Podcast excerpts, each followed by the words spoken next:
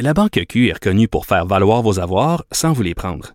Mais quand vous pensez à votre premier compte bancaire, tu sais, dans le temps à l'école, vous faisiez vos dépôts avec vos scènes dans la petite enveloppe. Hmm, C'était bien beau. Mais avec le temps, à ce compte-là vous a coûté des milliers de dollars en frais, puis vous ne faites pas une scène d'intérêt. Avec la Banque Q, vous obtenez des intérêts élevés et aucun frais sur vos services bancaires courants. Autrement dit, ça fait pas mal plus de scènes dans votre enveloppe, ça. Banque Q. Faites valoir vos avoirs. Visitez banqueq.ca pour en savoir plus. Cube Radio. Radio. Cube. Cube. Radio. Le retour de Mario Dumont. Deux heures d'info. De 15 à 17. Il provoque et remet en question. Il démystifie le vrai du faux. Mario Dumont et Vincent Dessureau. Le retour de Mario Dumont. Bienvenue à l'émission, c'est la dernière de la semaine. Bon vendredi, On- peut-être qu'on finit la semaine avec vous, on accompagne votre retour à la maison. Euh, bonjour Vincent. Salut. Il pleut. Ouais, il pleut. Déprimant pour... euh, D'ailleurs, j'ai remarqué, on est en manche, ben, en manche courte. euh, moi, je les Ouais. manches roulées, mais toi, t'es en manche courte malgré Moi, euh, j'ai... C'est le mois de mai l'année prochaine, j'ai fini. Là. Je me je tiens plus la compte semaine la- prochaine. Qu'est-ce que j'ai dit? L'année prochaine. Non, la semaine prochaine. Donc Ouais. moi, je, je suis rendu à l'époque où je j'installe l'été. Bon, Je ouais, fais le, fi de le vendredi, parce que c'est le vendredi où t'as pas de code vestimentaire. là. Oui, mais je retourne pas à la télé après. Non, je fais fi de la météo, je fais comme s'il faisait pas froid puis qu'il pleuvait pas. Ouais, en tout cas. Faut que Donc. tu vives dans le déni pour avoir encore deux bonnes journées. là. Oui, parce qu'on n'annonce pas très beau, là. Non, non, effectivement, la situation qui euh, euh, ben, ne s'améliore pas, euh, en commençant par la partie météo, là, parce qu'évidemment, on, on l'a- on l- on l'attend depuis euh, plusieurs jours maintenant, cette euh, nouvelle période de pluie. Euh, et vous le voyez là, dans beaucoup de secteurs au Québec, c'est le cas nous à Montréal, les pleut euh, euh, de façon assez intense présentement. On attend jusqu'à 60 mm par Mais là, ça tombe à plein ciel, mais on nous dit que le pire, c'est ce soir et cette nuit. Euh, oui, Mais déjà, si ça restait soutenu comme ça tombe présentement, là, c'est Ben, beaucoup d'eau, là. Pendant beaucoup d'heures, là, on se retourne de 1 à 3 mm à l'heure. Alors évidemment, ça monte quand même euh, beaucoup. Euh, dans les secteurs les plus touchés, là, région de Montréal, région de, de Québec, Lanaudière, Laurentide, la Mauricie ou Charlevoix, c'est là qu'on attend entre 30 et 60 mm. Je vous ai nommé dans la liste des coins qui sont très, euh, très atteints, là, comme la Laurentide, la Mauricie, la Naudière. Euh, pour ce qui est de Mont-Laurier, l'Abitibi-Témiscamingue, jusqu'à samedi, c'est 25 à 50. Alors, c'est pas beaucoup, beaucoup mieux. On attend même de la neige en Abitibi, la région qui pourrait recevoir jusqu'à 20 cm dans ce coin-là. Alors, météo vraiment difficile euh, à peu près partout.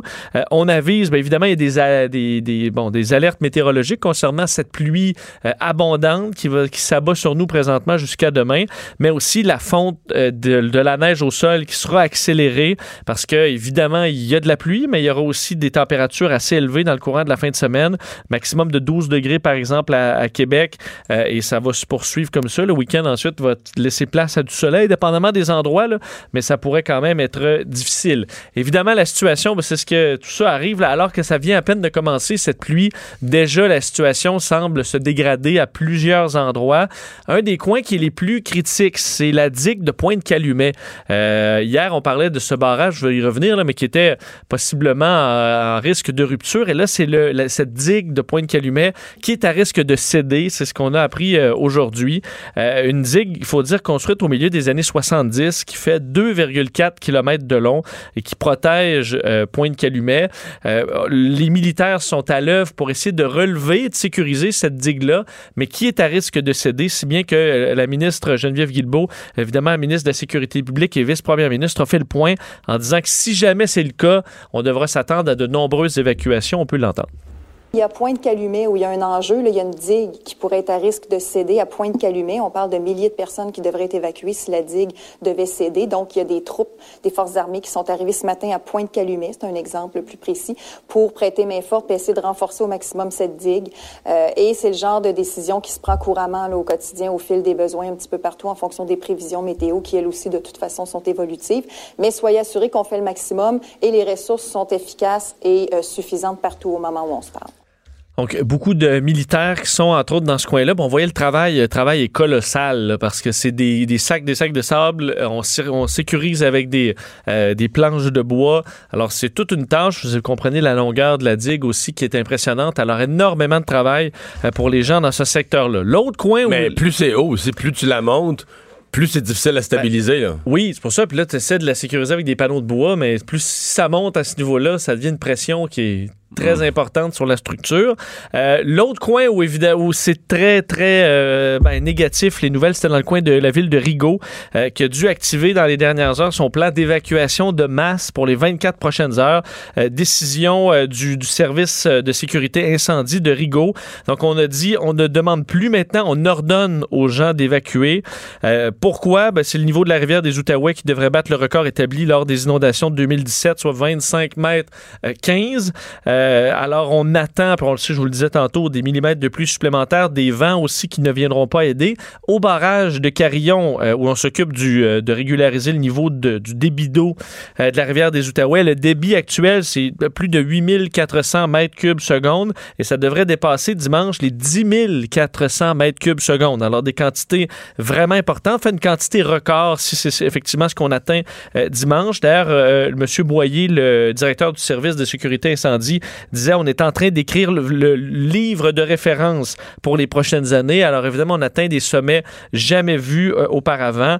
On parle de 200 familles qui se trouvent toujours dans la zone inondée euh, et on dit on ne fera pas d'évacuation de force. On l'avait fait en 2017, on ne le refera pas. Par contre, euh, on le dit clairement, la ville de Rigaud, c'est là que les obligations de la ville s'arrêtent. Donc on vous demande, on vous ordonne d'évacuer. Si vous évacuez pas, puis vous êtes dans le trouble, ben là on va vous laisser derrière. On ne mettrons pas à risque ceux qui ont évacué les lieux pour ceux qui choisissent de prendre une chance. Nous allons concentrer nos énergies sur les gens qui ont fait le choix de quitter la zone. Alors, on parle de 685 personnes qui avaient euh, été évacuées déjà euh, de la région. Alors, une situation qui est très difficile dans ce, dans ce coin-là.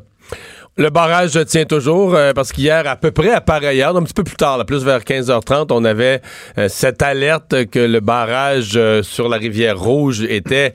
Il y a eu, on s'est rendu compte qu'on n'est pas les seuls ici en studio à avoir fait le saut en voyant l'alerte, mais localement, pendant un instant, les gens, incluant le maire, ont cru que le barrage avait cédé. Oui, ça a été toute une panique. On le parlait hier ce matin, à, euh, ce matin à Tom Arnold, le, le maire de Grenville sur la Rouge, qui effectivement, lui, a eu comme information de son directeur de, du service incendie que le barrage avait cédé et que là, la vague arrivait. Donc, vous imaginez la panique a dû euh, faire courir les citoyens pour essayer de se sauver. Donc, l'information avait un peu de jeu du téléphone là-dedans.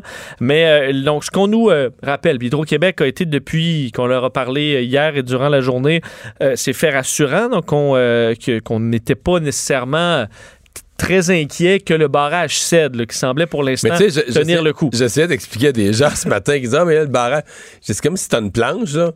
Puis le fabricant de la planche, une planche pour traverser, là, pour faire un petit pont, pour traverser un petit ruisseau, là. Oui. Tu sais, la planche, elle est bonne pour 200 livres. Bon. Là, il traverse un gars de 205 livres. Tu sais, au fond, toi, tu dis normalement, la planche, elle, elle devrait pas péter, mais elle est certifiée pour 200, là. Tu sais, 200 a été testé, 200, on est sûr. Bon, 205. Là, il passe un type de 225 livres. Ben, elle va plier un peu. Elle devrait, elle devrait tenir, tu sais. Normalement, là, on est. Puis peut-être qu'un type de 250 livres va passer, puis la planche va plier, puis. Mais là, on est dans l'inconnu. C'est ça. C'est qu'on arrive, on est dans l'inconnu, là. Ça n'a jamais été testé. C'est. Tu peux pas certifier que ça va tenir, mais.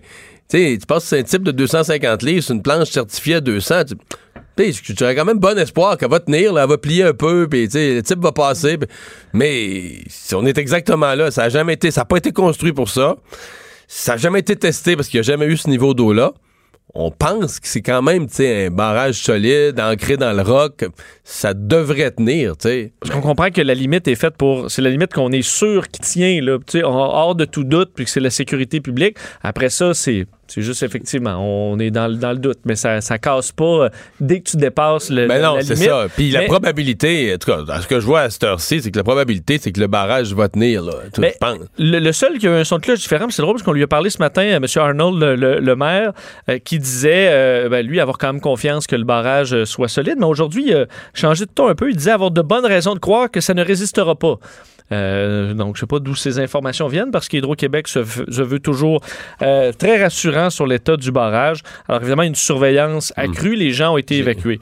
J'ai compris quand même par les experts ce matin que la, la, la- la- la rivière Rouge est, est grosse et petite à la fois. là. Quand on la regarde d'une grosse rivière, là, en Europe, ce serait un fleuve. là. Mais euh, les, les experts disaient si, si tout devait lâcher, si le barrage devait lâcher, on s'entend que sur la rivière Rouge, là, t'as une vague majeure qui va arracher là, des bâtiments, puis des balcons, puis des garages, ça va être majeur.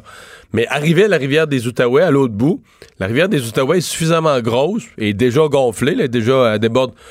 que Ça pas. encaisser ça. Ben, ça va être, on parle d'un impact marginal, là.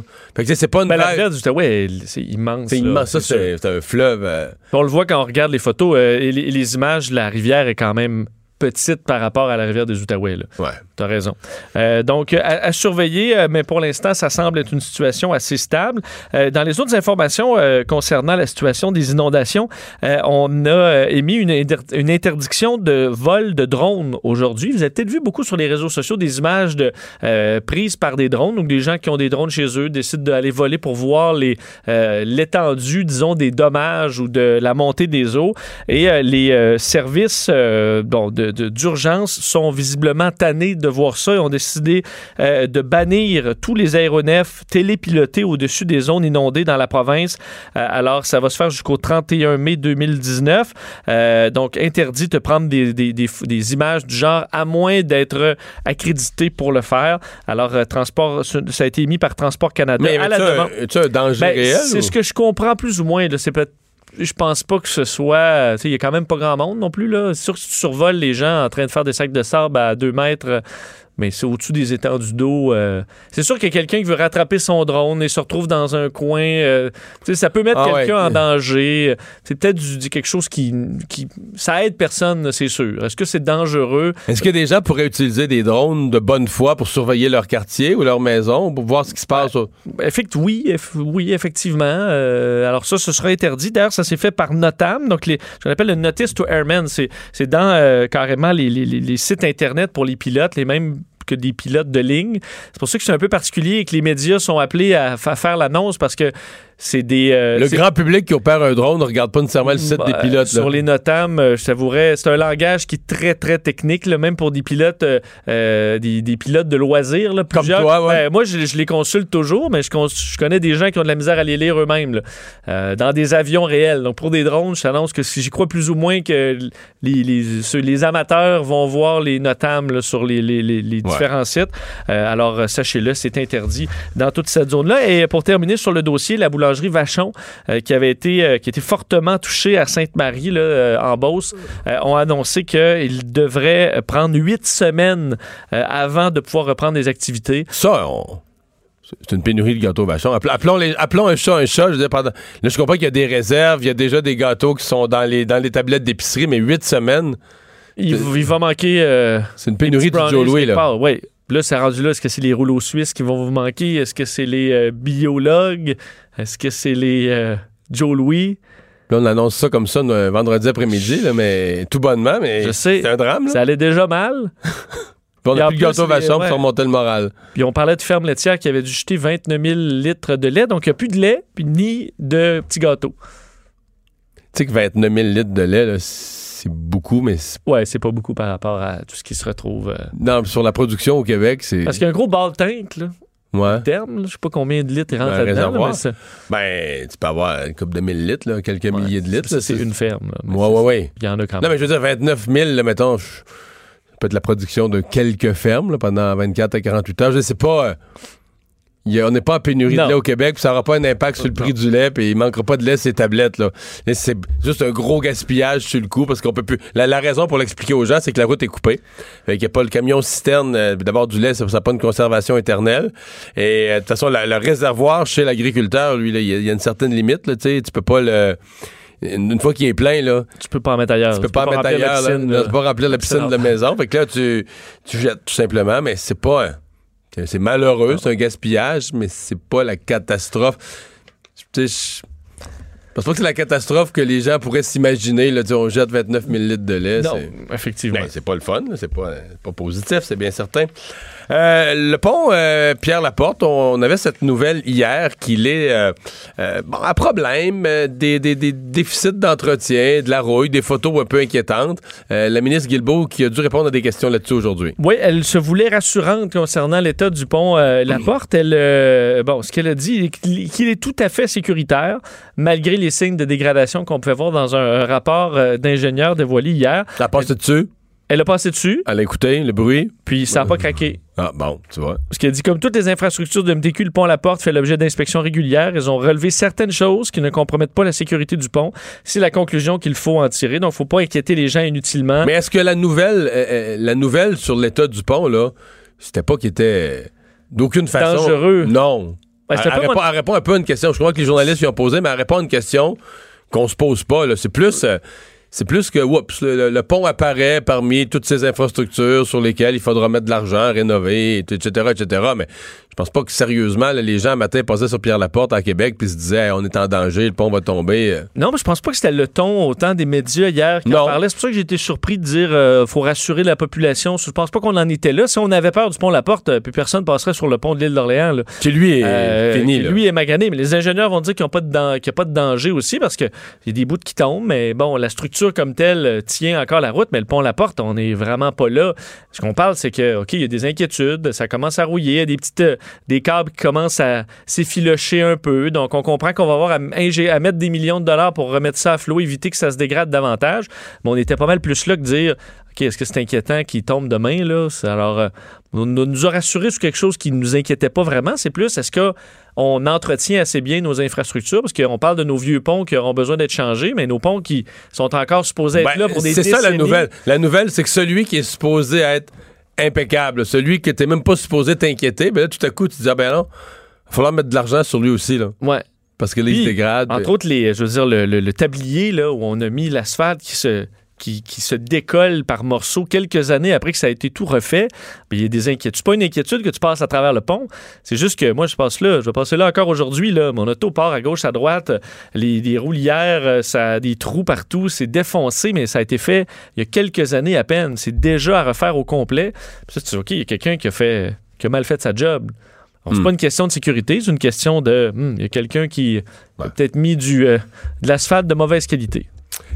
Entente qui est survenue entre Bombardier et la Commission de transport de Toronto. Disons que c'est un litige qui traînait, ça. Oui, et quand même une bonne chose de régler pour, euh, pour Bombardier qui n'avait pas nécessairement des bonnes nouvelles euh, cette semaine. Mais euh, aujourd'hui, un accord financier a été trouvé entre Bombardier et la Commission de transport de Toronto.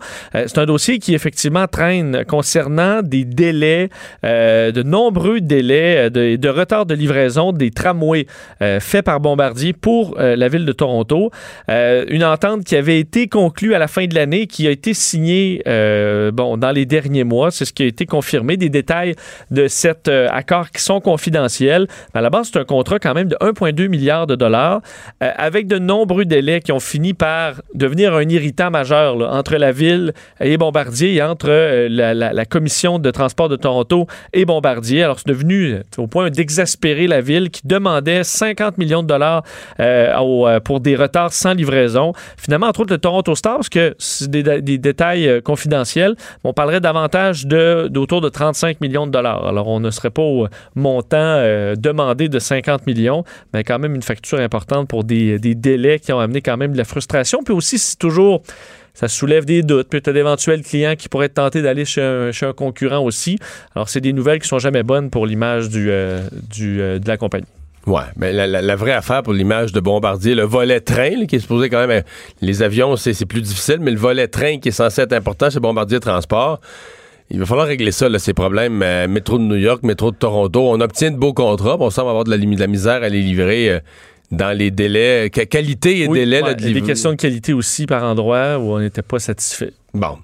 Euh, pas de sanction de la commission municipale dans le dossier du maire de Hampstead et de ses déclarations. Non, un dossier qui, il faut dire que le maire d'Amstead avait énormément de pression euh, pour s'excuser à la suite de ses propos le 5 avril dernier euh, pour, euh, concernant le projet de loi sur la laïcité, il avait, vous vous souvenez, parlé de nettoyage ethnique.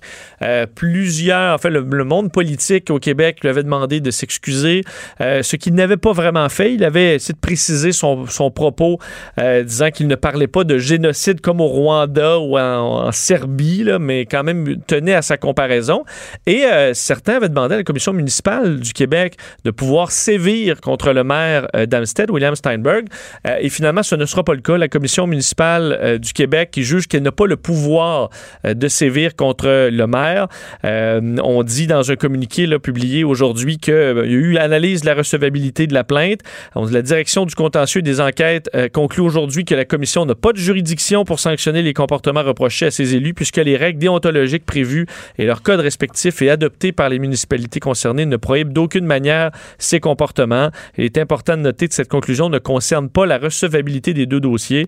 En un cas, elle ne peut constituer un jugement, un avis ou une opinion, mais euh, c'est en gros, ce n'est pas de leur ressort ou de leur pouvoir. Mais c'est. Je trouve même que ça a été long. J'ai un. On en a tellement d'enquêtes au Québec. Moi, là, quand c'est arrivé cette affaire-là, à froid, là, j'ai jamais siégé sur la commission municipale, mais je sais comment ça marche un peu. À froid, je, je pense que c'est ici, je l'avais dit, peut-être à LCN. Tout de suite, j'ai dit, ben non, mais c'est pas ça, la commission Oui, tu municipale. l'avais dit ici. Bon, la commission municipale, elle s'occupe pas de. ces- S'il y a des problèmes d'attribution de contrats, euh, c'est des problèmes municipaux, ou encore si une municipalité est sous tutelle, il y a toutes sortes de circonstances où la commission municipale agit. Mais si un maire dit des niaiseries, là, ça n'a pas de rapport si c'est un libelle diffamatoire, c'est, du droit civil. Si c'est un problème politique, il sera battu aux élections. dit Mais c'est la commission municipale n'a pas autorité, à mon avis, là, sur, les, sur les propos des maires. là. À moins que son propos euh, aille dans le sens qu'il a annoncé au public qu'il allait faire une fraude ou une. sais. Mais un propos en général comme ça, là, aussi inacceptable soit-il. je- euh, mon point, c'est.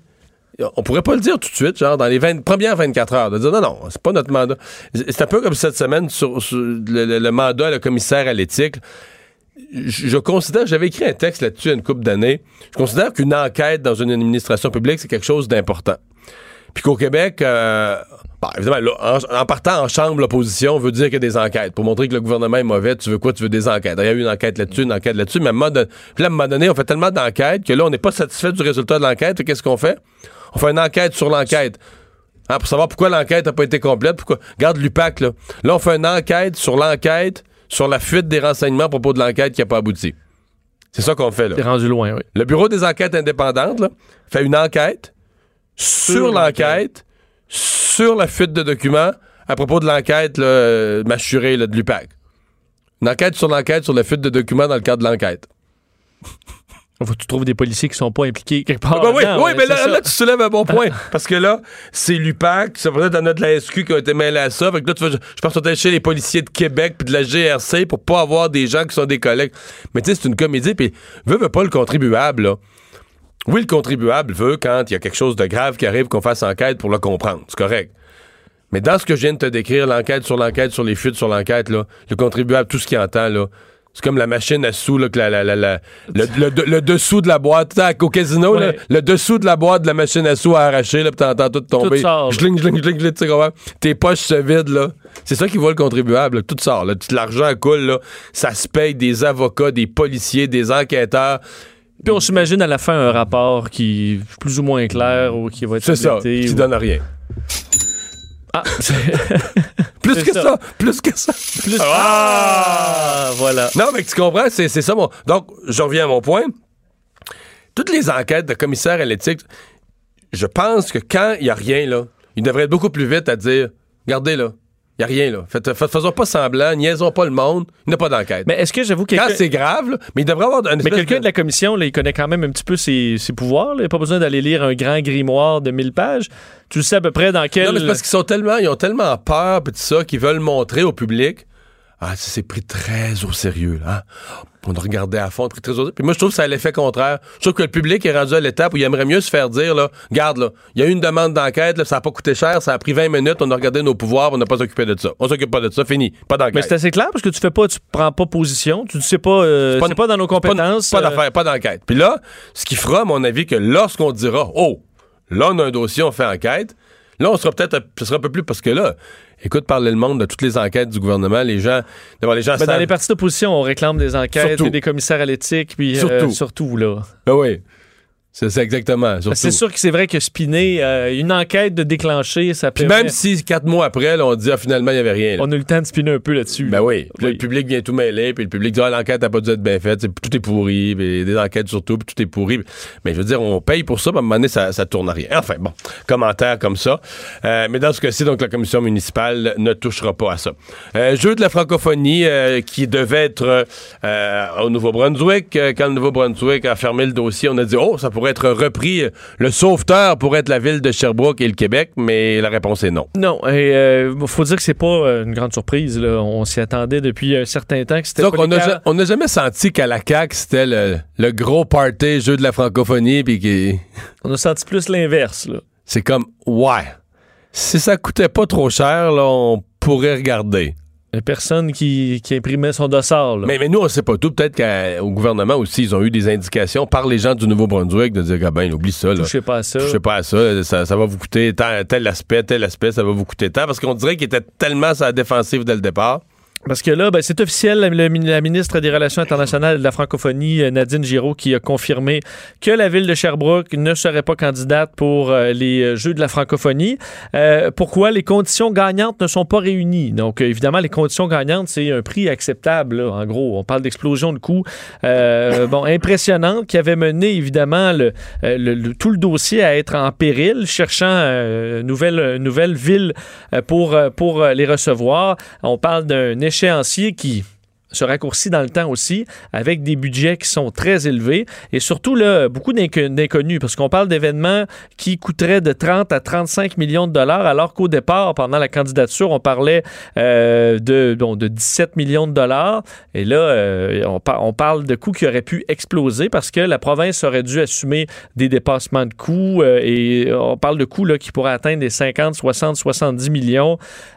C'est trop risqué pour un événement dernière minute euh, qui, qui visiblement n'attire pas non plus euh, Puis la ville de Sherbrooke. euh, beaucoup d'intérêt. La, la ville de Sherbrooke a quand même a montré un, un peu un intérêt, mais pas si. euh, tu sais, au poker, on dirait qu'il était pas all-in. Là.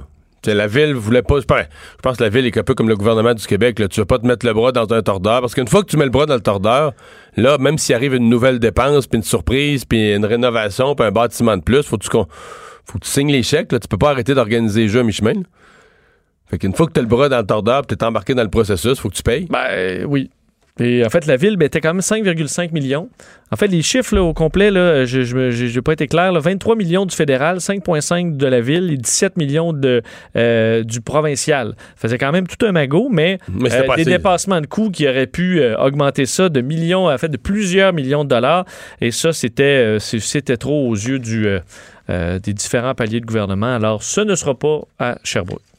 Et il y a un congrès conservateur qu'on surveille en fin de semaine à Victo. Oui, euh, faut dire, je sais pas, je me demandais en termes de timing, là, on tombe dans deux journées de pluie battante en pleine inondation, on va parler que de ça, est-ce que d'avoir ton congrès, Ben, euh, la semaine. pas un la- peu la- voler de- Ouais, dans la- l'actualité. la- Je te dirais la semaine après Pâques, fin, fin avril, c'est un assez bon moment pour faire un congrès parce que eux, pour déplacer leurs militants, t'as plus peur de tempêtes de neige. En même temps, tu les gens, c'est pas encore l'été, les gens ont pas encore la tête d'un barbecue. Tu sais que c'est un bon moment.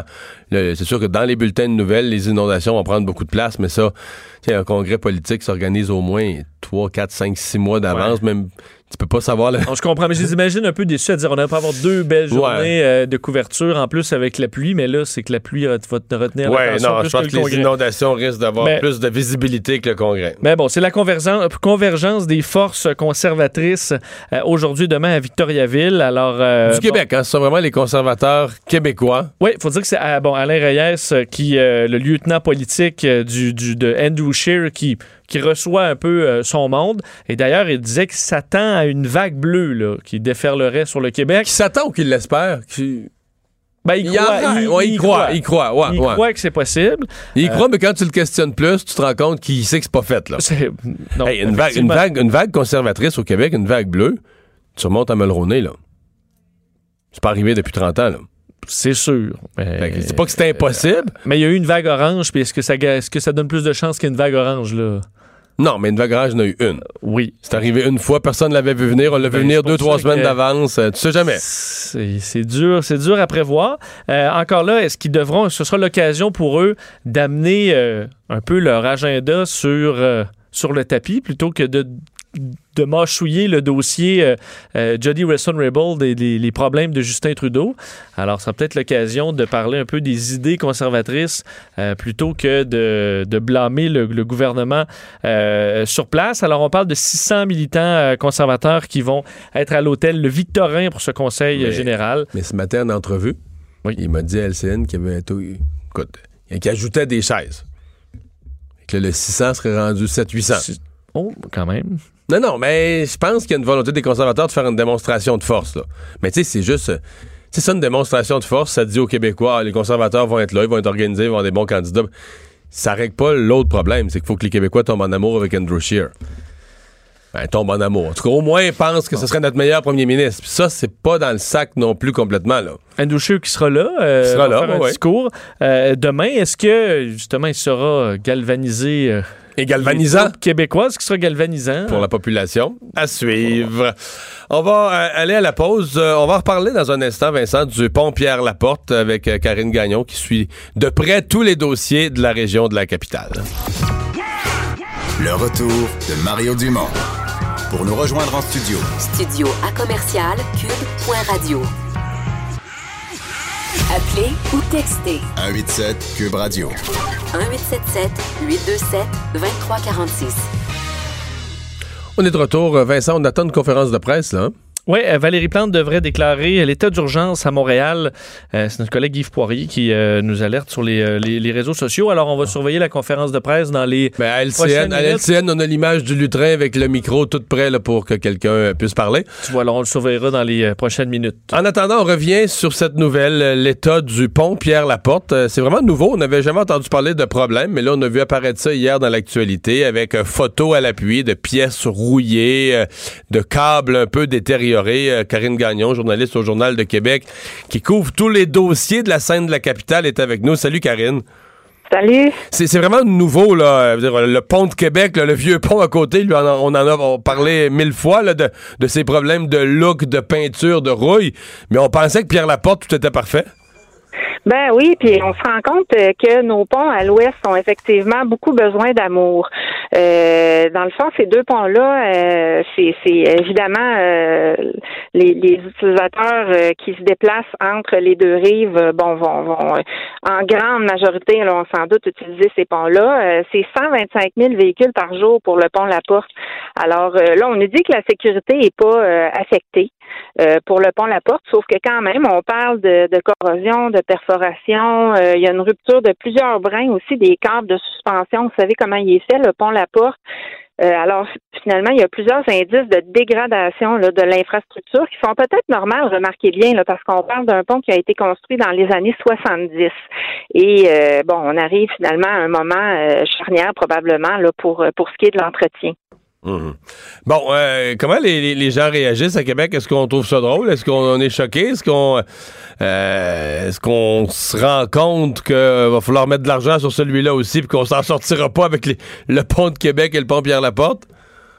Ben, c'est certain qu'il va falloir euh, les gens, ben, les gens, ça les inquiète. Puis moi, ce qui, ce qui me, ce qui me chicote dans tout ça, c'est que bon, j'écoutais le maire de Lévis euh, encore aujourd'hui qui faisait une annonce avec la ministre Geneviève Guilbeault, euh, euh, qui est responsable de la capitale nationale, euh, et qui disait bon, ben vous voyez là, c'est pour ça que ça va prendre un troisième lien. Sauf que ça tient pas cette explication là, parce que les, les ponts à l'ouest là les trois quarts des utilisateurs qui vivent dans l'ouest de la rive sud et qui travaillent dans l'ouest de la rive nord. Alors, ces gens-là, tu pourras pas leur demander du jour au lendemain, euh, ben, faites 40 kilomètres de plus le matin euh, dans un sens, puis 40 kilomètres de l'autre, puis refaites le même manège le soir pour aller prendre un troisième lien dans l'est. Alors, quand on nous dit que le troisième lien dans l'est, ça va régler euh, les problèmes de, de, de détérioration des ponts à l'ouest, c'est complètement faux. Et puis, il faut se rendre compte qu'il va falloir investir dans ces deux ponts-là aussi en parallèle, là, quoi qu'il Mhm. advienne, avec un troisième lien dans l'Est. Non, ils ont besoin, ils ont besoin d'amour eux aussi, là. Ah, ben absolument. Puis euh, dans le cas du, du pont La Porte, là, on parle de 50 millions de travaux en quatre phases là, pour ce qui est de la rouille, euh, des pièces du tablier. Euh, puis on parle aussi, et ça c'est assez, assez ridicule. On a refait le pavage euh, récemment, puis là, on se rend compte que ça se détache en galette. Alors, imaginez, il faut refaire ça avec tout ce que ça va entraîner comme problème là, de devoir fermer des voies, bien évidemment, sur ce pont très emprunté. Euh, donc, 125 000 véhicules par jour, euh, c'est euh, c'est presque quatre fois euh, l'achalandage du pont de Québec qui est à côté. Alors, c'est quand même euh, quand même important là, pour les gens ici qui ont à se déplacer. Mhm. Euh, Est-ce que euh, le, le pont, l'au- l'autre pont, là, le vieux pont, le pont de Québec, Oui.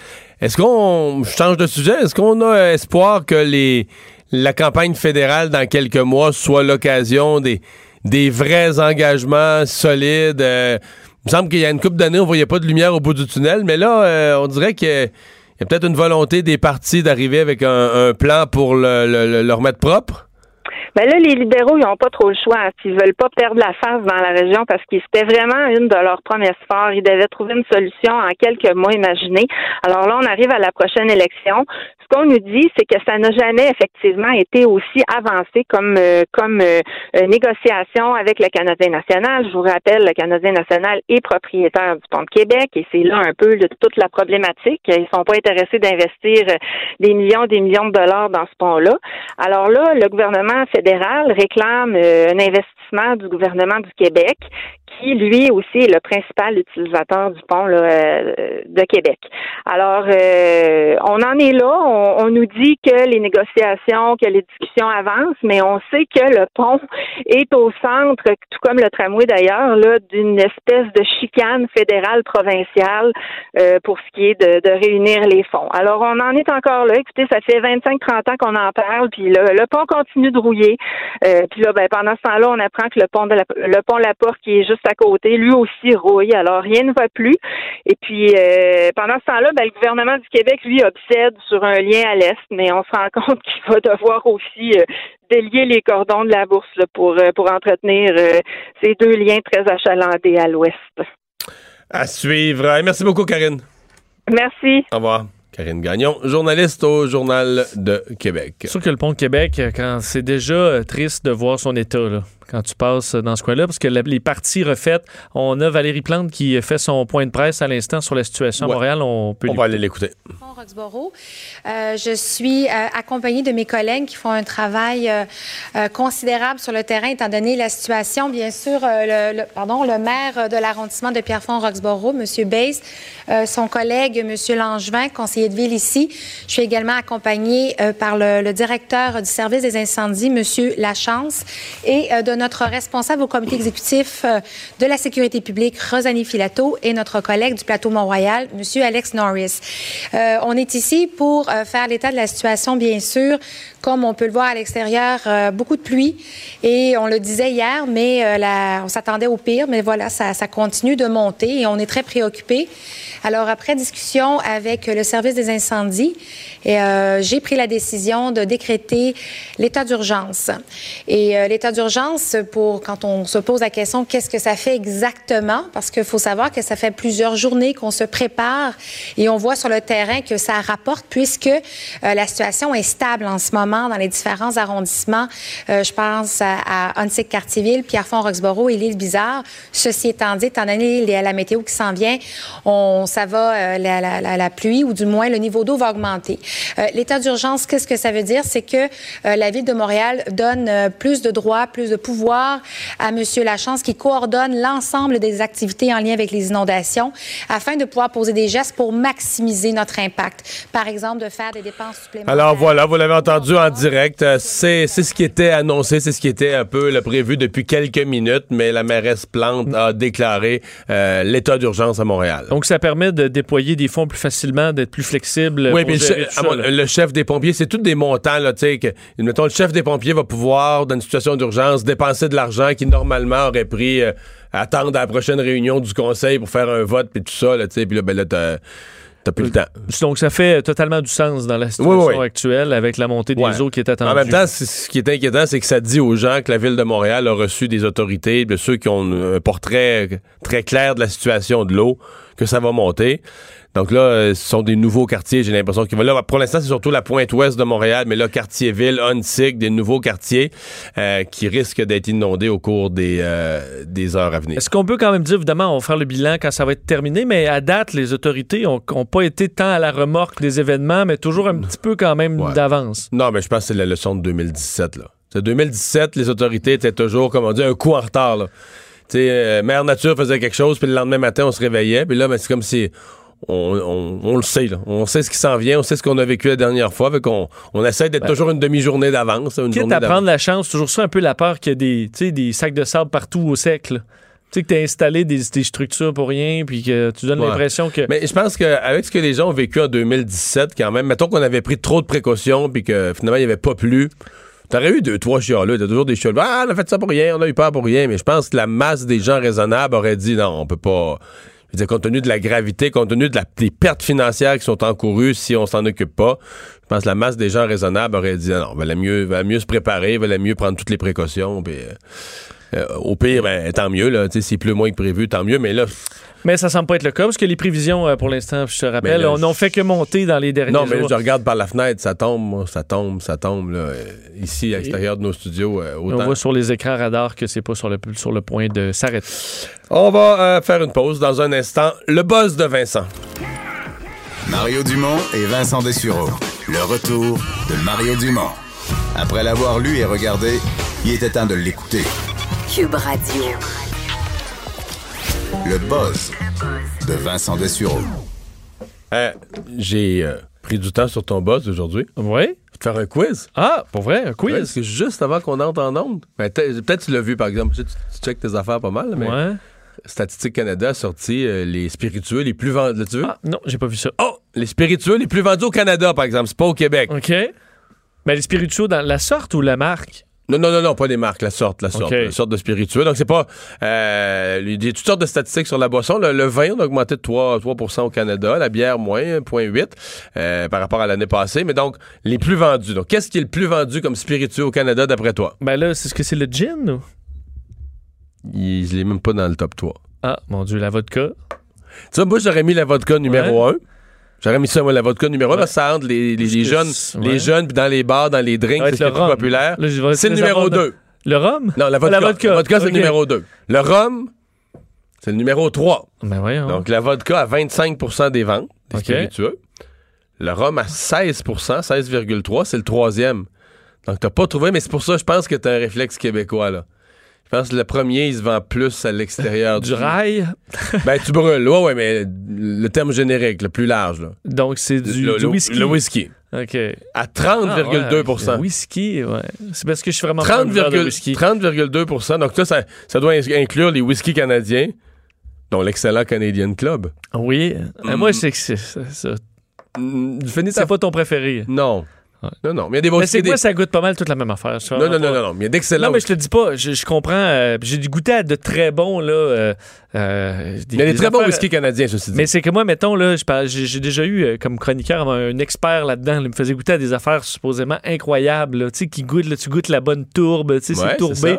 Mais c'est que moi, là, Il y a des tourbés un peu. mon, dans la tourbe, là, tu sais, c'est pas un goût qui me fait capoter, tu comprends? Fait que Bon. je comprends la finesse, mais j'ai de la misère à l'apprécier. C'est ça.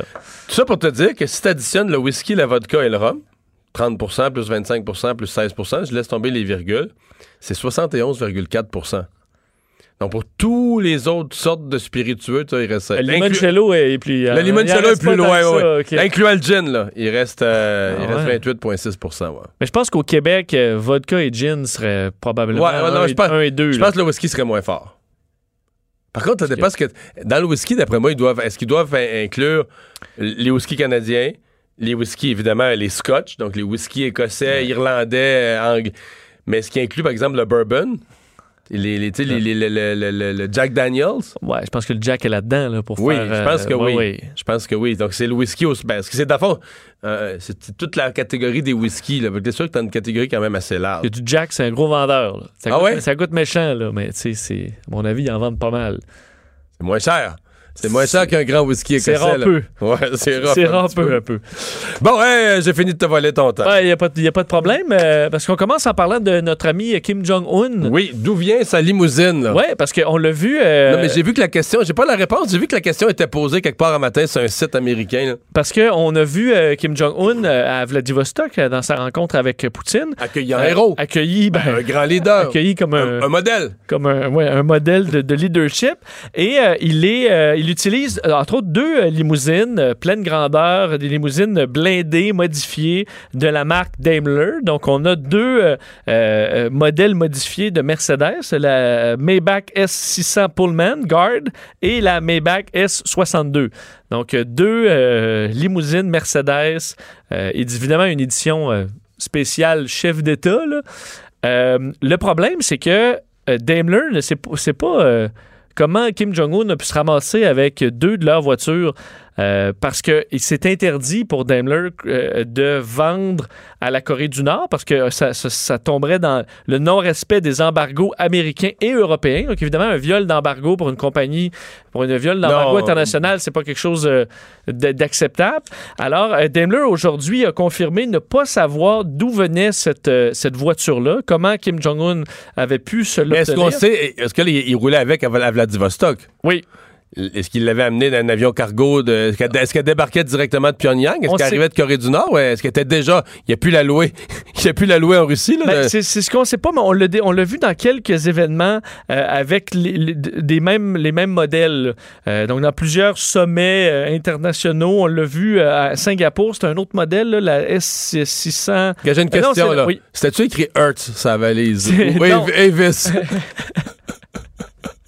C'était pas écrit Avis, non. non. Non. Mais il loue pas, ben, il loue pas beaucoup ce genre de modèle-là non plus, les compagnies de location, là. Maybach Parce que S62. ça, c'est euh, des modèles de quoi? euh, C'est des chars d'un demi-million, peut-être plus. ben, c'est un modèle blindé. euh, Non, mais pas blindé de base. C'est des. Oui. Maybach, à mon avis, c'est 3, 4, 500 000 dollars. Surtout avec les modèles, c'est un modèle allongé. Là, donc, Ouais, le problème, j'en modèle- même pas assez. là. les limousines. Euh, donc là, euh, ce que dit euh, aujourd'hui via un, affaire à l'Associated Press, euh, on dit nous avons absolument aucune idée d'où, euh, comment ont été livrés ces véhicules en Corée du Nord. Euh, on dit euh, Mais donc, toi, tu l'as pas la réponse. non, je l'ai pas. OK, OK, la nouvelle, c'est la, la question elle-même, la La- nouvelle. la nouvelle, Non, mais je pensais que tu arrivais à nous Ben, dire, ben, on a trouvé le chemin de comment il l'a obtenu. La ou- nouvelle, c'est que Daimler a confirmé ne pas savoir euh, bon comment a, a- a obtenu ces, ces voitures-là. Faut dire Ouais, que mais là, les médias nord-coréens vont se mettre sur le dossier puis vont faire la lumière? Je pense pas. Tu penses pas qu'il y a une telle Ben, vont chose? ben, ce qu'ils Ben vont dire, c'est que l'Allemagne a donné euh, des limousines aux grands leaders. Là. Suprême. Au grand Et bien aimé. suprême, oui, comme cadeau sûrement. là. Euh, mais c'est que ce que ça montre, c'est les limites euh, des embargos internationaux du genre, parce que évidemment Daimler ne peut pas vendre à la Corée du Nord, mais peut très bien vendre à quelqu'un qui n'est pas de Corée du Nord, qui va ensuite revendre ça à, à la Corée du Nord. Donc il n'y a pas un suivi de, de tous les objets, surtout que ce Comme la Corée du Nord a des relations quand même avec plusieurs pays du monde arabe. Là. Exact, ben, avec la Chine aussi. Ben, donc, clair, ouais. euh, ça peut très bien avoir transité par quelque part. C'est juste qu'à mon avis, ces modèles-là, ils les reconnaissent. Là, je veux dire, ils Ça ne produisent pas euh, 10 000 par année. Là. Des véhicules comme ça pour chef d'État qui sont supposés garantir d'être connectés au reste du monde là, tout en étant en sécurité et dans un luxe total. Fait que dans le fond, ils le savent, Daimler. À mon avis, ils le savent. C'est pour ça. Ils reconnaissent, ils disent, ça, Ben, c'est- je veux dire, à mon avis, ils vont dans la liste. Qui qui a acheté de ce modèle-là? Là? Ils doivent en avoir quatre. Là. Ouais. Puis tu trouves lequel est louche, puis c'est lui. Ouais. Là. Donc, euh, Puis un des quatre, c'est genre euh, la reine d'Angleterre, ou je sais pas qui, avec là, tu sais que lui, il l'a encore. ben- ouais, tu sais que je suis le, dirigeant de, je sais pas, du Luxembourg. euh, s'il Lui, il l'a encore. Il l'a encore. là. Alors, celle qui manque, euh, à mon avis, ils savent très bien, c'est ça que j'ai trouvé intéressant, ils savent très bien d'où il vient. Mais ce qu'il voulait dire, en gros, c'est qu'ils n'ont pas vendu directement à la Corée du Nord. Alors, ça fait un petit incident, un bout embarrassant pour euh, Daimler, euh, parce que c'est quand même des belles voitures dans lesquelles roule euh, Kim Jong-un. Pas d'avion, par exemple. Il n'y a pas d'avion. Il y a son... Oui, il mais il y a son train. Ça, son train. Son euh, train blindé aussi. Son train blindé. Ouais. Bon, euh, l'âge de la créativité, à quel âge a-t-on notre, cré- notre créativité au maximum? Oui, j'ai trouvé intéressant. Il faut dire, c'est c'est de niche, cette, cette étude-là. C'est une étude auprès des prix Nobel en économie. Un vrai prix Nobel, ça. là. Oui. Ben, en fait, oui, euh, absolument. Parce que. euh, il y a des prix, no- ouais, des prix Nobel qui. Non, je niaise, c'est Bon. mon domaine. Euh, chez ceux qui ont eu le prix Nobel en économie, on se demandait leur niveau de créativité, ils l'ont eu le plus intense, ils l'ont eu à quel âge? Donc, créativité en économie, ça veut dire c'est l'âge où tu sors des sentiers battus. Là. Tu développes des nouvelles. C'est pas la créativité pour faire une toile, une peinture, une. C'est vraiment le moment où tu- sortir des sentiers battus, sortir des modèles économiques. ça. C'est ça, des modèles économiques connus, puis tu penses à quelque chose, puis qu'après ça, tu es capable de le démontrer mathématiquement que ta nouvelle thèse se tient. Exactement ça. Et on se rend compte que euh, ce moment de créativité. Moi, je euh, dirais, moi, je dirais que c'est le début de la trentaine. ben, Entre 30 et 33, là, 32, 35, dans ces eaux-là. T'es un peu trop vieux, mais ce qui est Trop intéressant, ouais. c'est que ce qu'on explique, c'est que dans, dans les- évidemment, c'est pas beaucoup de, euh, de, de récipiendaires. Là. On parle d'une trentaine là-dedans, euh, analysés. Ils atteignent un niveau, euh, un pic de créativité autour entre 25 et 29 ans. Ah ouais. Donc en début de carrière. Mais, et il y a quand même un gros mais, c'est qu'ils retrouvent un pic de créativité beaucoup plus tard, euh, dans la mi-cinquantaine. Donc, autour de Oups. 57 ans, il y a un, un autre pic de créativité. Puis on dit c'est qu'il y a deux, deux euh, visions de la créativité là-dedans qui pourraient se transposer euh, au niveau, en dehors de l'économie, donc dans le niveau artistique et autres. C'est qu'au début, euh, en début de carrière, on est effectivement frais. On n'a pas encore de pattern établi dans notre tête. Alors, on est capable facilement de penser, je dis, en dehors des sentiers battus. Puis après ça, autour de la trentaine, on commence à rentrer un peu dans les rangs, on, on retombe dans l'établi. Et ce qui arrive à la cinquantaine, c'est qu'après nos 10 000 heures d'expérience, puis on est rendu euh, euh, qu'on maîtrise notre sujet, ben là, cette expérience-là devient, au lieu d'être euh, l'inconnu qui amène de nouvelles idées, c'est l'essai-erreur sur des années qui va vous amener à trouver là, la nouvelle solution. Donc, au lieu d'être l'inexpérience, ça devient l'expérience qui vous fait penser à de nouvelles idées. Alors, faut pas penser qu'on est... on peut plus amener de l'eau au moulin ou quelque chose d'intéressant et de neuf quand on est plus âgé. Au contraire, c'est peut-être cette expérience-là qui va amener à dire Hey, ça, on n'y avait pas pensé. Moi, ça fait 25 ans que je travaille comme ça, mais on n'avait pas pensé à telle, euh, telle façon de faire. Alors, il y a deux. euh, il y a deux pics dans la vie en Dans niveau créatif, mais on dit que c'est quand même pas des pics majeurs et qu'on peut être créatif toute notre vie. Alors, faut pas que vous pensiez que tout est gâché là, si vous avez 58 ans. Bon. Pas facile la vie pour un nouveau millionnaire. Non, euh, suivi sur deux nouvelles euh, intéressantes concernant des, euh, des millionnaires.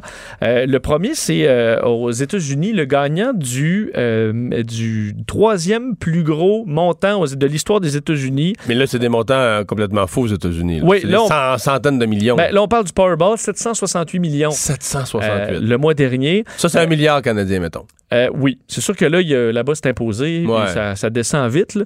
Mais le gagnant, Emmanuel Franco, un gars de 24 ans du Wisconsin. Le problème, c'est qu'il vient du Wisconsin, un État où euh, on ne peut pas cacher son identité quand tu gagnes euh, à la loterie. Comme Alors- ici. Comme, Comme l'Auto-Québec. comme ici. Et il doit, a dû euh, se présenter devant euh, les médias dans les derniers jours et très, euh, ils ont donné des réponses très courtes, voulant dire le moins possible sur sa vie aux médias. De sorte que ça soulevait un certain débat dans l'État où on se demande si on ne devrait pas moderniser, comme d'autres États l'ont fait, pour protéger davantage les gagnants de très gros lots.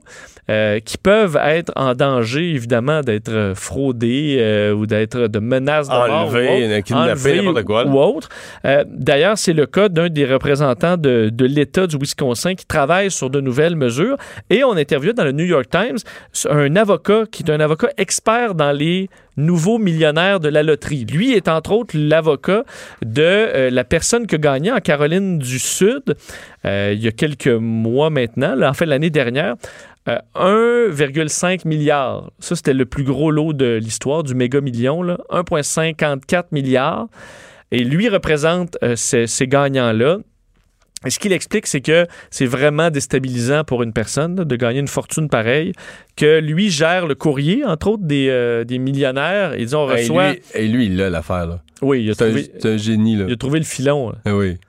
Parce Parce que... qu'il doit, tu aides comme il faut, tu te rends vraiment utile, tu leur montres des points de droit, puis tu peux leur rendre vraiment service, mais on sait que t'as une clientèle qui est capable de payer, là. Oui, T'as beau, fin- t'as beau facturer, puis s'ils t'aiment, puis tu gagnes leur confiance, là. Surtout que tu leur apprends à pas faire confiance à personne, sauf... Toi. Sauf à toi. Parce que les autres sont pas fiables, là. Faut que Non. tu te méfies, là. Mais moi, j'étais là pour toi, là. Dès le début. Dès le début.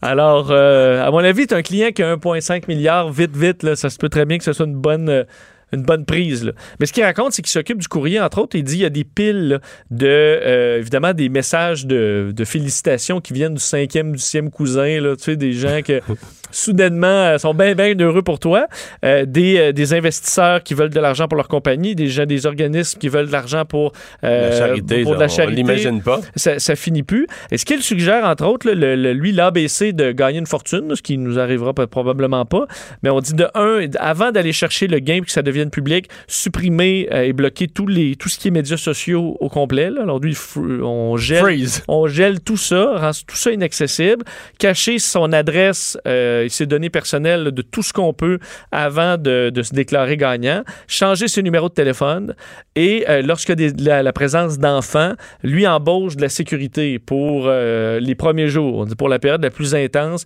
s'assurer que les enfants soient euh, en sécurité. Euh, mais ce qu'il demande, c'est qu'à la base, l'État les protège. Puis pourquoi l'État les protège pas généralement, c'est qu'on veut, on veut démontrer aux gens qu'il n'y a pas de... Tu sais, que ça s'est fait dans les règles. Parce que si c'est un employé... Non, mais c'est vraiment ça. C'est ça. C'est vraiment ça, c'est que. Euh, non, pas juste ça, que ça a vraiment été gagné. Parce que tu ils ont peur. euh, Une des choses qu'ils ont peur, c'est euh, qu'ils partent la rumeur que. Ben voyons, là. As-tu déjà vu un gagnant d'un million, toi, là? Ça, ça se donne pas, là. Les lots, ils gardent. le- Tu sais, la, la loterie garde l'argent, pis tout ça. As-tu déjà vu un gagné, toi? As-tu déjà vu une photo, là, d'un gagnant? Fait que c'est important pour les loteries de dire oui, oui, il faut voir les, faut les voir. faut voir la photo d'un gagnant, puis le monsieur qui a gagné, sais, avec sa, sa conjointe, puis sa mère, ou son père, ou C'est son de la bonne frère. pub aussi, il faut dire. là. C'est de la bonne pub c'est aussi, mais- C'est l'Auto-Québec. Mais c'est la confiance dans le système. Oui, ben c'est ce que je lisais aussi, parce qu'on disait on veut assurer les gens que c'est pas, par exemple, un employé de la loterie. c'est En état public, euh, tu peux faire n'importe qui peut Ouais. faire les vérifications. Mais, Et- mais moi, là, tu sais que beaucoup de gens ont le mauvais réflexe. C'est une des phrases que tu vas entendre. Ah, moi, j'ai gagné euh, 10 millions, là, mais moi, je veux pas changer. Puis ça, là, c'est une erreur, tu comprends? C'est, faut pas dire cette phrase-là.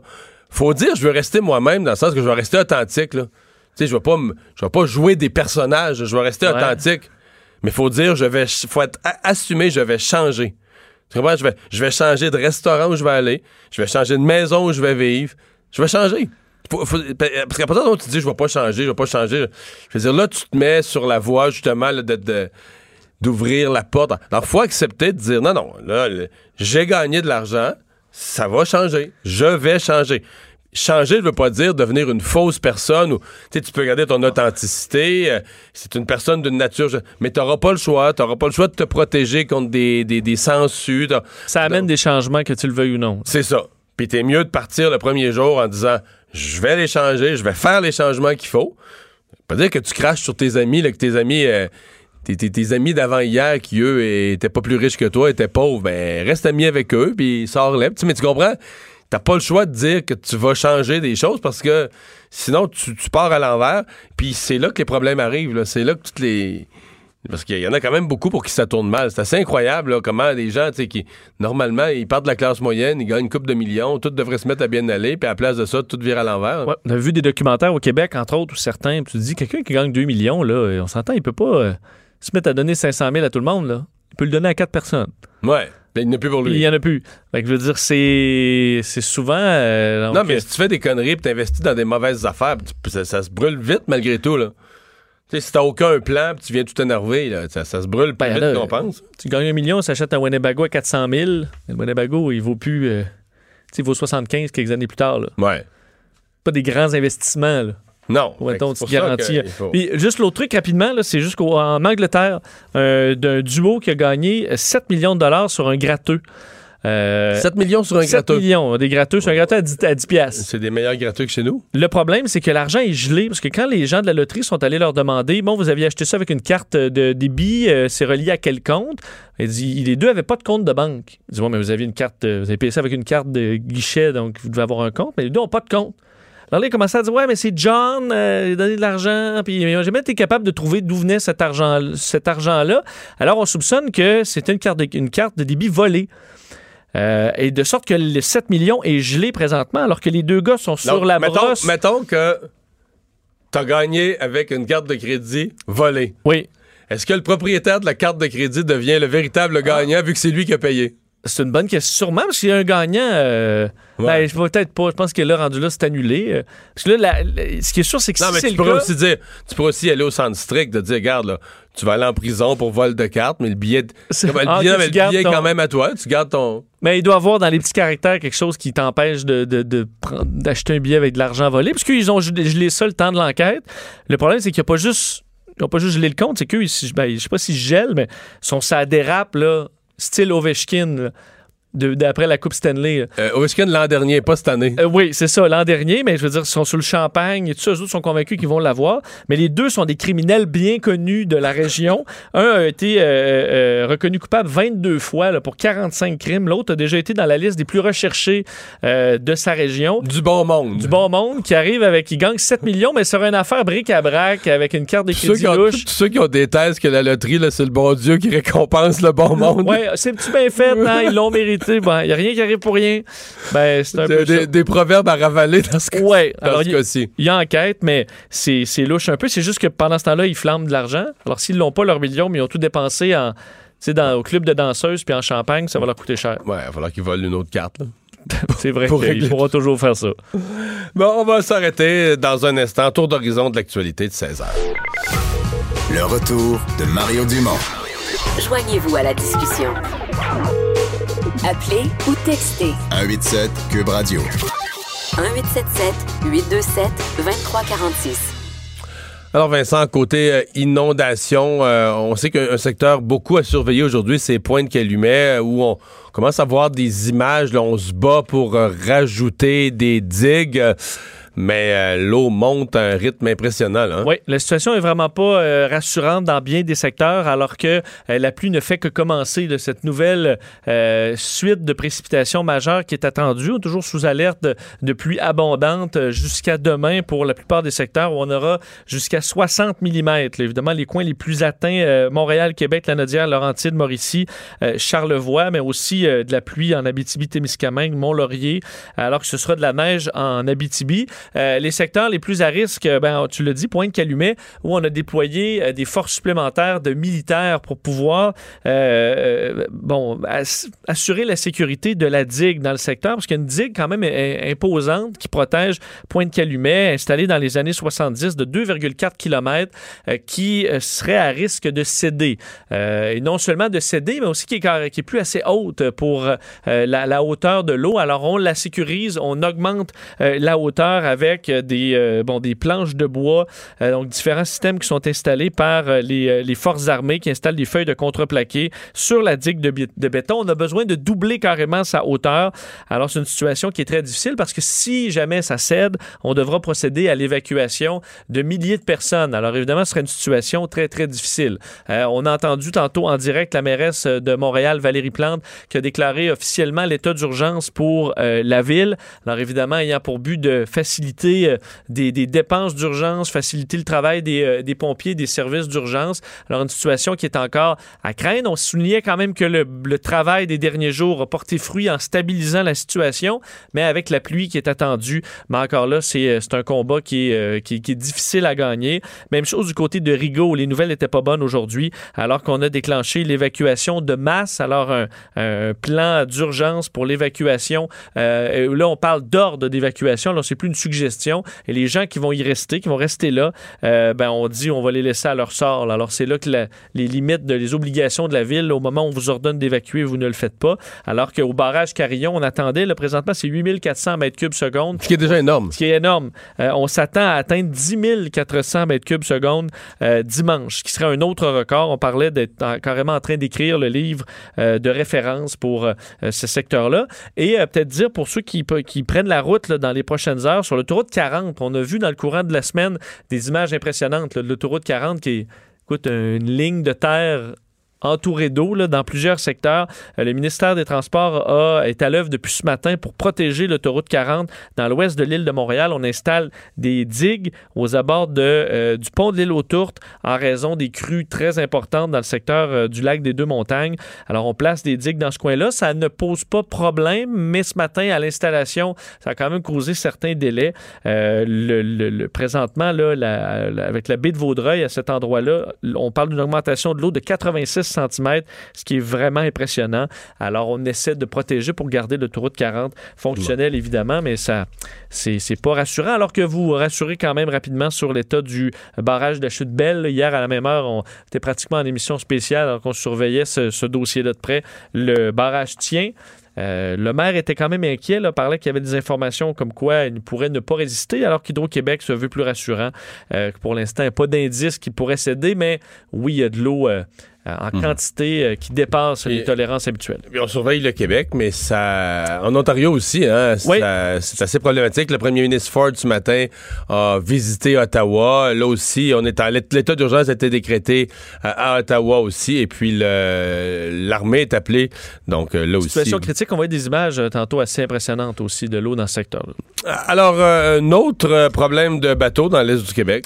Oui, évidemment, on devient un peu cynique, mais c'est bon. Il faut vous rappeler que c'est pas un incident majeur, mais quand même euh, inquiétant. Euh, le- une autre traverse dans le fleuve Saint-Laurent qui a dû être interrompue euh, aujourd'hui à la suite d'un incident. C'est la traverse du CT CNM Evolution qui relie Rimouski au For- et Forestville. C'est la traverse à haute vitesse. C'est un ca- catamaran haute vitesse qui peut quand même transporter des voitures et tout ça, qui a été impliqué dans un inc- incident ce matin. Ça a été En confirmé fait, par le bureau de la Je sécurité. me dans les demandais, parce que j'ai jamais entendu, mettons, que ce bateau-là a eu des problèmes.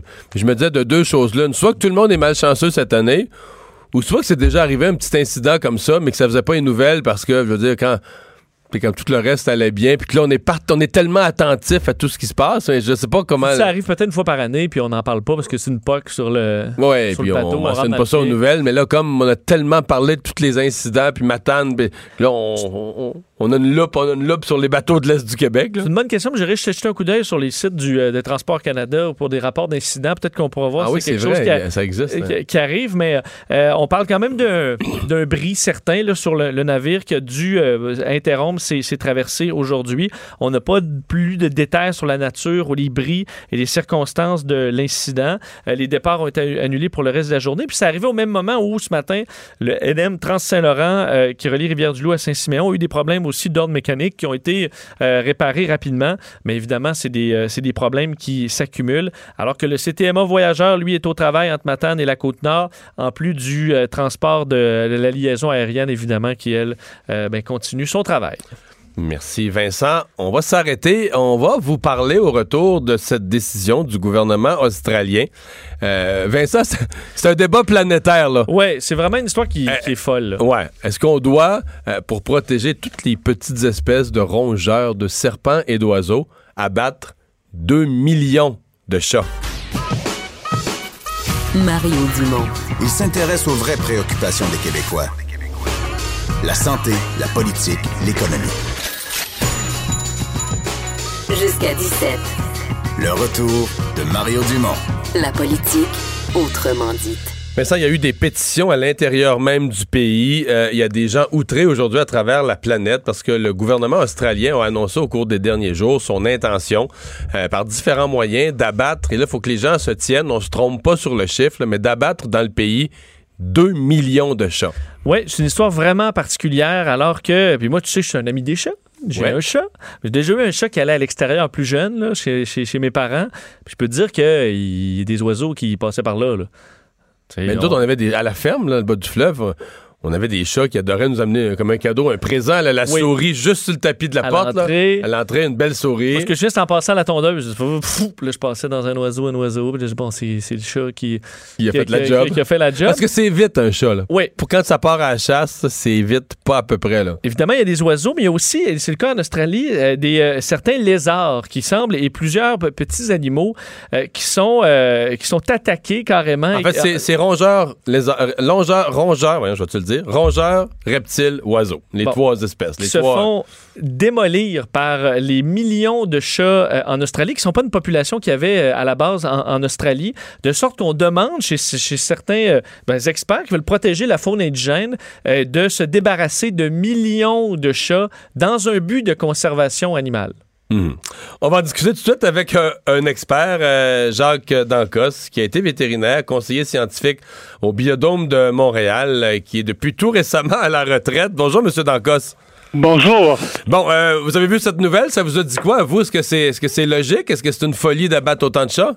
Euh, c'est un. ouais, vous avez touché un point. En, je vous écoutais là, en disant euh, mon chat me rapportait des trésors, là, des euh, qui est un chasseur euh, euh, invétéré. En fait, euh, l'Union euh, de, de euh, internationale de conservation de la nature considère le chat comme une des espèces exotiques envahissantes les plus dommageables pour la biodiversité Ah dans oui? le monde. Oui, c'est, c'est, euh, c'est- ça fait des années que Parce le que chat. c'est- c'est tout petit, là, on serait porté à dire ça peut pas être un prédateur si horrible que ça. Là. Ah mon Dieu, c'est un, c'est un, euh, à part l'homme, là, euh, le chat est le plus grand prédateur de la faune. Ah ouais. Euh, oiseaux, petits mammifères. Euh, c'est un prédateur qui s'adapte à tous les milieux, qui n'était pas, qui était pas dans les écosystèmes avant l'arrivée de l'homme dans Ça ces vient, milieux-là. ça vient d'où sur Terre, le chat, là? Il vient de, de la région du Moyen-Orient. euh, euh, il, y a, il y a à peu près 10 000 ans, il a été domestiqué. euh, ce qu'on appelle domestiqué en parenthèse, parce que il y en a qui disent que le chat est pas vraiment domestiqué, il garde tout le temps son côté sauvage, mais euh, vraiment, il a, il, a fréquenté l'homme euh, il y a à peu près 10 000 ans avant, Jé- avant Jésus-Christ, et puis euh, il était surtout utilisé euh, pour euh, la chasse aux, euh, aux, aux rongeurs, mais euh, aussi pour- à cause de sa fécondité, puis son, esprit, euh, son esprit maternel, il était euh, considéré comme un dieu en Égypte. Ouais, il a été vénéré en Égypte, il y a des statues. Là, là, il est partout sur Terre. Aujourd'hui, on l'a, importé, euh, des, des habitants de partout sur Terre l'ont importé, là. Là, il est partout, sauf en Antarctique, et il s'est adapté partout, euh, et euh, il fréquente euh, vraiment tous les milieux. Et évidemment, quand il est euh, à l'extérieur, on ne parle pas nécessairement des chats errants autant que des chats qui appartiennent à des propriétaires. Il y a les deux, que quand vous faites sortir votre chat, il devient comme un prédateur important pour la faune. Bon. Euh, Là, dans, dans le cas de l'Australie, on parle de 27 espèces qui sont carrément devenues des espèces en voie de disparition. Euh, 120 autres qui seraient menacées dans les trois grandes catégories que j'ai nommées tout à l'heure. Donc, donc des, des petits reptiles, des rongeurs, des oiseaux. Il y a des gens, Ah. qui, il y a des gens qui disent c'est faux, là, le ministère a inventé ça, ça se peut pas, ils veulent tuer des chats. Vous, vous y croyez qu'il y a vraiment des espèces qui sont mises en danger par la surpopulation de chats? Ben, c'est sûr que j'y crois parce que je, je l'ai vu euh, euh, dans, dans plusieurs endroits dans le monde. Il y a même une île en Nouvelle-Zélande, à cause d'un un seul chat, une espèce d'oiseau est disparue complètement de, de, de sur Terre. Là. Vous voulez dire Euh, qu'à cause d'un chat, une- Un seul chat, le chat, le chat qui était propri- qui, qui appartenait au propriétaire du phare euh, sur une île déserte en Nouvelle-Zélande, il y avait un oiseau qui était pas qui était pas adapté à avoir un prédateur sur l'île, qui volait presque pas, euh, qui s'appelle euh, le Xenix de Stanford. Et cet oiseau-là est complètement disparu. de la surface cause de l'oiseau, l'espèce est disparue de la surface de la Terre à cause d'un chat. d'un un seul chat. Alors, dans les milieux insulaires, dans les îles, c'est très, très dan- dangereux, le chat, pour les espèces qui ne sont pas habituées à avoir ce prédateur-là.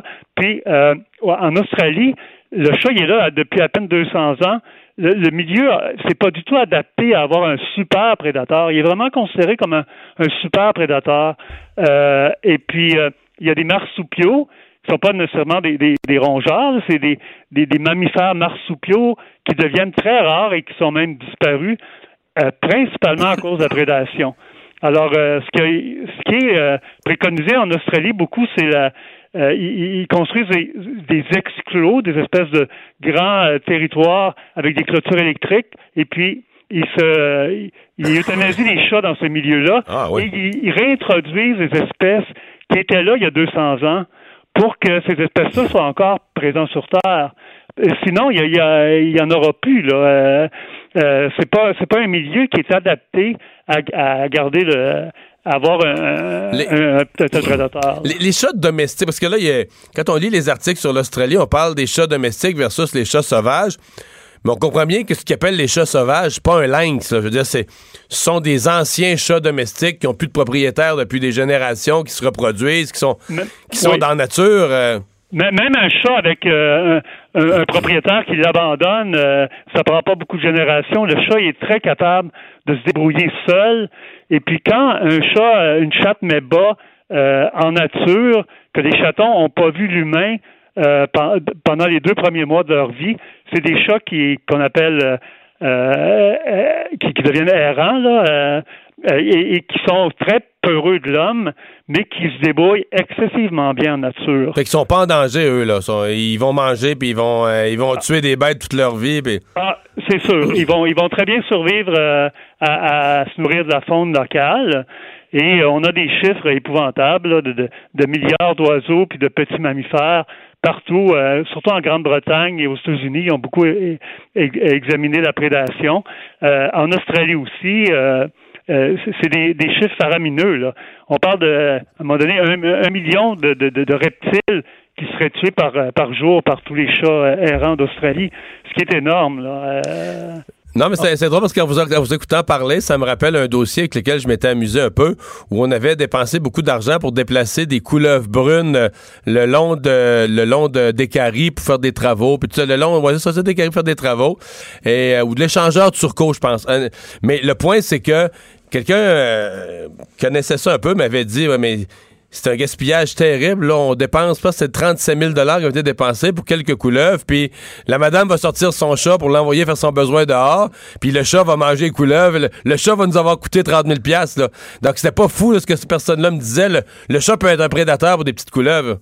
Oui, c'est sûr. Et ce dossier-là, moi, j'y ai travaillé un peu et j'étais très, très, très pour euh, le, le- le déplacement des couleuvres parce que la couleuvre est, est comme une, la couleuvre brune est une espèce protégée au Québec. Fait que euh, c'est sûr que le, le message qu'il faut passer, je pense, c'est quand on est conscientisé de- de- du, du fait que le chat est un prédateur, faut le garder soit à l'intérieur ou l'attacher comme un chien euh, à l'extérieur. Donc juste laisser son, juste sortir son chat. Là, j'ai des voisins qui font ça. Puis il y a un parc puis tout ça. Laisser promener son chat en liberté, c'est pas une bonne chose. Ben, il y a, y a- y a mon côté vétérinaire qui dit oui, ça peut y faire du bien de sortir dehors, c'est sûr, mais il y a mon côté biologiste qui dit c'est une catastrophe pour la biodiversité. Puis c'est dans notre pays autant qu'en Australie là, il y a des espèces d'oiseaux migrateurs qui sont euh, qui sont menacés par les chats euh, à chaque automne et à chaque printemps. Euh, mais euh, ça, c'est sûr qu'un chat qui est gardé à l'in- à l'intérieur vit beaucoup plus longtemps qu'un chat qui sort et qui est à risque de, tout plein de, de. Là. Mais là, il y a quand même la problématique de dire on a 2 millions de chats errants. Si on veut tuer euh, ces chats-là en de- un an? en un an, de façon quand même, on va essayer le plus, le, manière la plus humaine possible. Là, on parlait de la méthode des saucisses létales. Donc, on Oui. lance des, des petites saucisses empoisonnées euh, dans le but que les, euh, les chats man- mangent ça et meurent. Est-ce que c'est une, c'est une bonne technique ou au contraire, là, ça peut peut-être tuer d'autres espèces ou euh, ça, ça me paraît pas un moyen euh, Ben, super à- à- précis? À, ce que, à ce que j'ai lu, c'est pas un- une technique qui fonctionne vraiment beaucoup. Euh, je pense qu'ils sont à étudier d'autres méthodes. Euh, je voudrais pas me prononcer sur euh, le, le- le fait de est-ce éthique de tuer 2 millions de chats ou pas. Je sais que la décision s'est prise en 2015 euh, et puis euh, ils veulent ils veulent ils veulent avoir des milieux exempts de chats pour 2020. Euh, moi, moi, en, en- en tant que euh, comme conservateur euh, en- animaux, euh, je trouve que c'est logique de penser comme ça, euh, contrairement à, à une certaine personne qui semble euh, médiatiser beaucoup en, en France. Euh, il y a Brigitte Bardot qui est intervenue, je pense. oui, hein? oui, qui s'est intéressée au bébé phoque et tout, là, mais euh, elle elle a peut-être pas la conscience que c'est des espèces marsupiales qui qui reviendront pas. Là. Moi, j'ai visité le, le musée. Je travaillais à, à Paris à un moment donné, puis j'ai visité le musée où j'ai vu des des, des, des, des, sou- des souris puis toutes sortes de, de, de marsupiaux empaillés qui sont disparus de sur Terre. Là. Il y en aura plus là, à, à cause beaucoup de, de des effets de l'homme sur Terre et euh, beaucoup d'autres choses, là, mais c'est quand même, je l'ai vu du- de Ouais, mes yeux vus, ces espèces-là. Et puis, euh, c'est sûr que le chat, n'étant pas un animal natif d'Australie, euh, il faut qu'il fasse de quoi. La, la méthode, euh, je ne veux pas me prononcer là-dessus parce que je suis pas dans, dans leurs souliers, là, mais c'est un, un sujet extrêmement sensible, j'en conviens, là, parce qu'il y a beaucoup de gens qui aiment les chats et moi, moi le premier, j'ai des chats depuis 18 Non, mais c'est une chose, c'est une chose d'aimer les chats dans le sens dans un univers contrôlé que des gens aient des chats pour les enfants à la maison. C'en est une autre d'être dans un pays où tu as des millions de chats en liberté qui deviennent des prédateurs terribles qui vont détruire la faune du pays. Je pense qu'en Oui, je, sais, je sais que cette logique-là n'est pas toujours facile à obtenir là, en, en 2019. Là, et- une partie de la population, disons, qui, a trop écouté de Walt Disney puis qui a un petit peu de misère à tracer la ligne entre les humains et les animaux, ben ça, c'est un autre. euh, problème.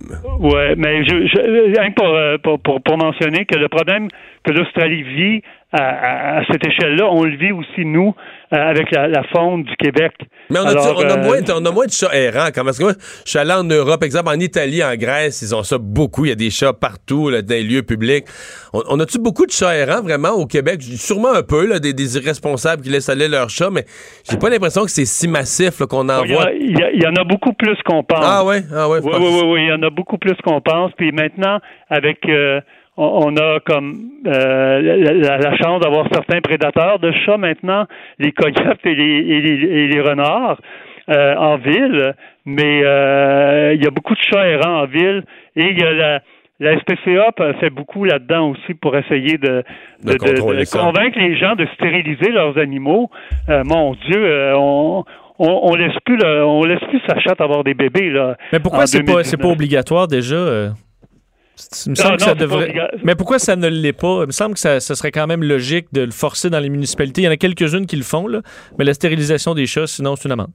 Ben oui, ça, ça, ça arrive de le devenir, mais euh, vraiment là, il y, aura toujours des gens euh, dans tous les milieux qui vont laisser euh, leurs chats libres et se reproduire comme ils veulent parce que c'est- mignon, c'est mais c'est- comme catastrophique pour la biodiversité là. Ben, ça a été euh, très intéressant. Merci beaucoup, M. Dancos, de nous avoir parlé. Ben ça m'a fait plaisir. Bonne soirée. Au revoir. Bon, La saucisse empoisonnée, il n'y a pas l'air à y croire tant que ça. Mais il faut Ouais. trouver une méthode, là, pour abattre 2 millions de chats, t'as-tu pensé? ben, en fait, il y a une histoire. euh, Dans l'État du Queensland, on offre 10 australiens à ceux qui ramènent un scalp de chat. Mais c'est quoi, le- j'ai vu ça, ce mot-là, le scalp. C'est quoi, tu ramènes, tu ramènes là, une tête, un bout de Ben, tête? ça va être le, le scalp. C'est le scalp, là. Mais Ouais. Ça a été euh, jugé cruel. Puis ça, j'ai quand même des limites. Là. Ramener un paquet de petits scalps de chats, c'est une drôle d'idée. Là. Je comprends qu'il n'y a pas de façon euh, parfaite d'éliminer 2 millions de chats. Mais dans un an, mettons, il faut que tu en tues à peu près 6 000 par jour. Faut pas que tu trouves un amoureux des chats. Là. Non, non, faut pas que tu perdes trop de temps, là. Faut que tu aies des moyens qui, qui opèrent, là. Ouais, rendu là. Faut que tu captures d'un, là, mais. Ouais, mais non, mais à moins que c'est ça, si t'as de la saucisse létale, mais comment tu fais pour trouver quelque chose qu'aucune autre espèce animale, vraiment juste les chats vont aller manger ça? Ben, c'est ça. Tu largues ça avec des avions, citernes, plein de saucisses létales. C'est une drôle d'idée. À suivre. Le retour de Mario Dumont, l'analyste politique le plus connu au Québec. Cube Radio. On vient de passer les dernières 15 minutes en Australie, mais on reste dans les affaires internationales. euh, résumé de la semaine dans le monde avec Normand Lester. Bonjour Normand. Voulez-vous que je vous parle de chat? T'as-tu quelque chose à dire? T'as-tu quelque chose à rajouter sur Le chat est sorti du sac. Ah ouais. Bon, attention au, au- Sri Lanka. euh, euh, c'est, au début, on se demandait est-ce que c'est sérieux, est-ce que c'est revendiqué de façon sérieuse, mais on comprend que c'est l'État c'est islamique. officiel, c'est l'État islamique.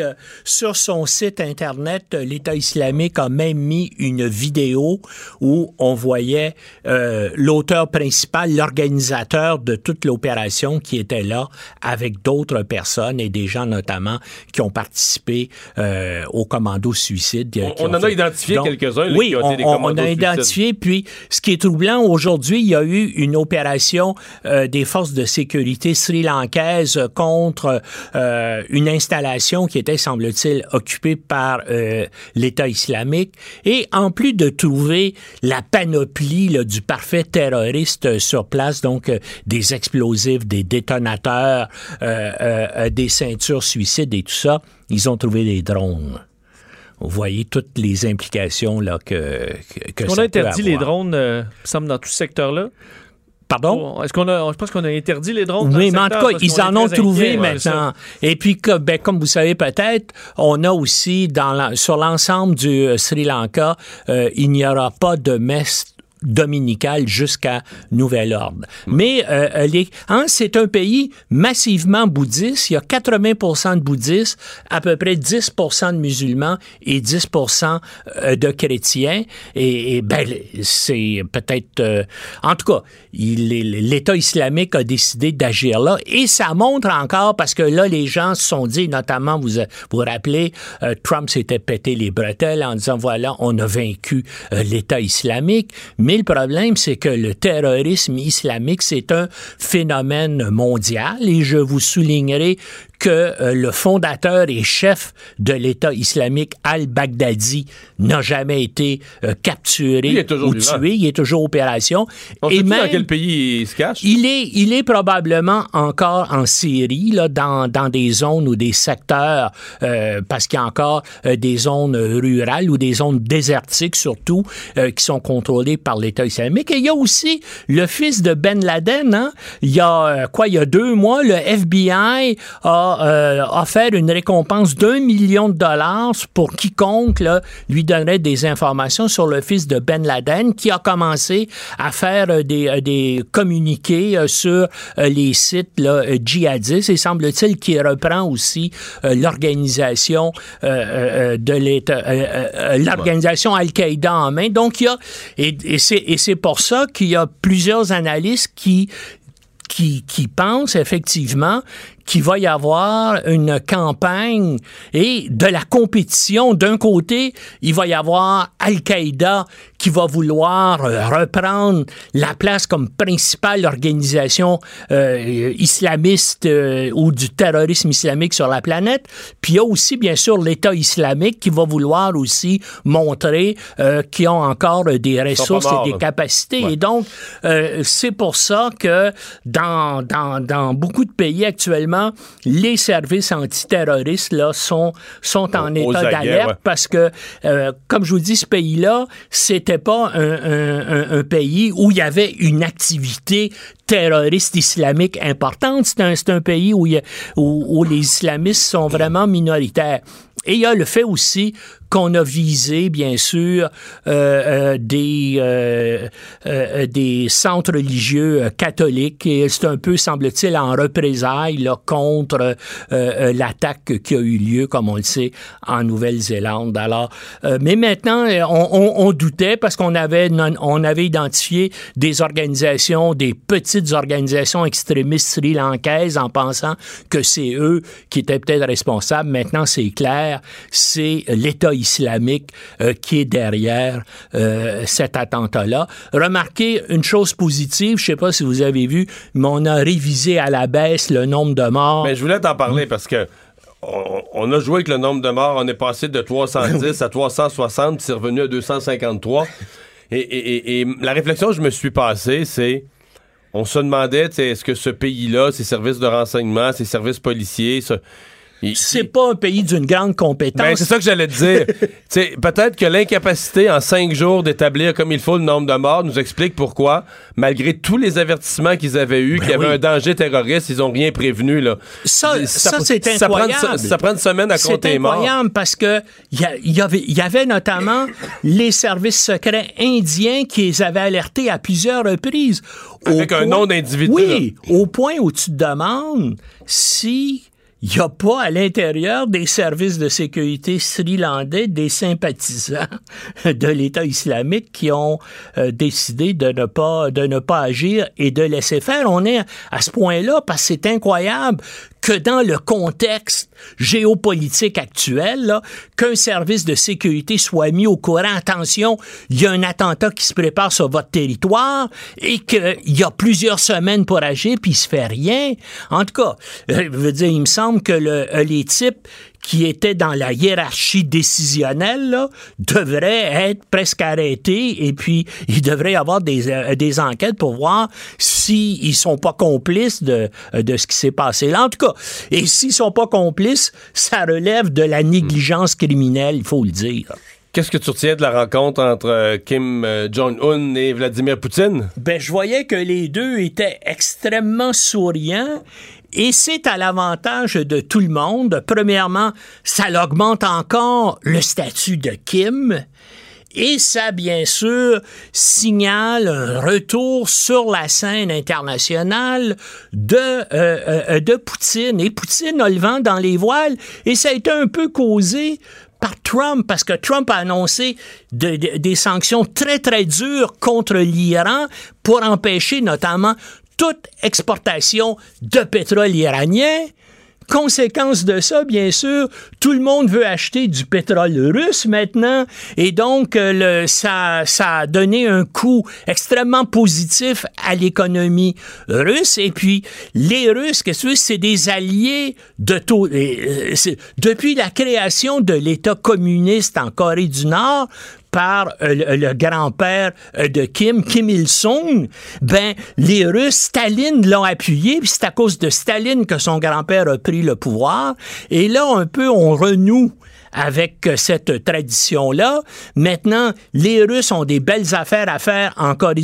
Eux autres ont besoin de renouveler euh, une bonne partie de leurs infrastructures industrielles sur place et les Russes, bien sûr, peuvent fournir à ça. Donc, et puis, bien sûr, L'adversaire principal des Russes comme des Chinois, c'est les Américains.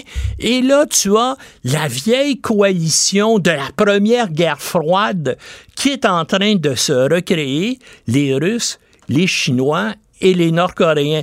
Donc, Trump aurait, a, a beau adopter des sanctions contre la Corée du Nord, c'est sûr que les Chinois et les Russes vont faire en sorte que toutes ces sanctions-là vont être contournées parce que les deux pays sont premièrement les principaux concurrents des États-Unis, puis ils ont intérêt de faire affaire avec la, avec la Corée du Nord. Donc, euh, tout ça se fait, d'après moi, au détriment des États-Unis et à l'avantage des Russes, mais aussi euh, des Chinois.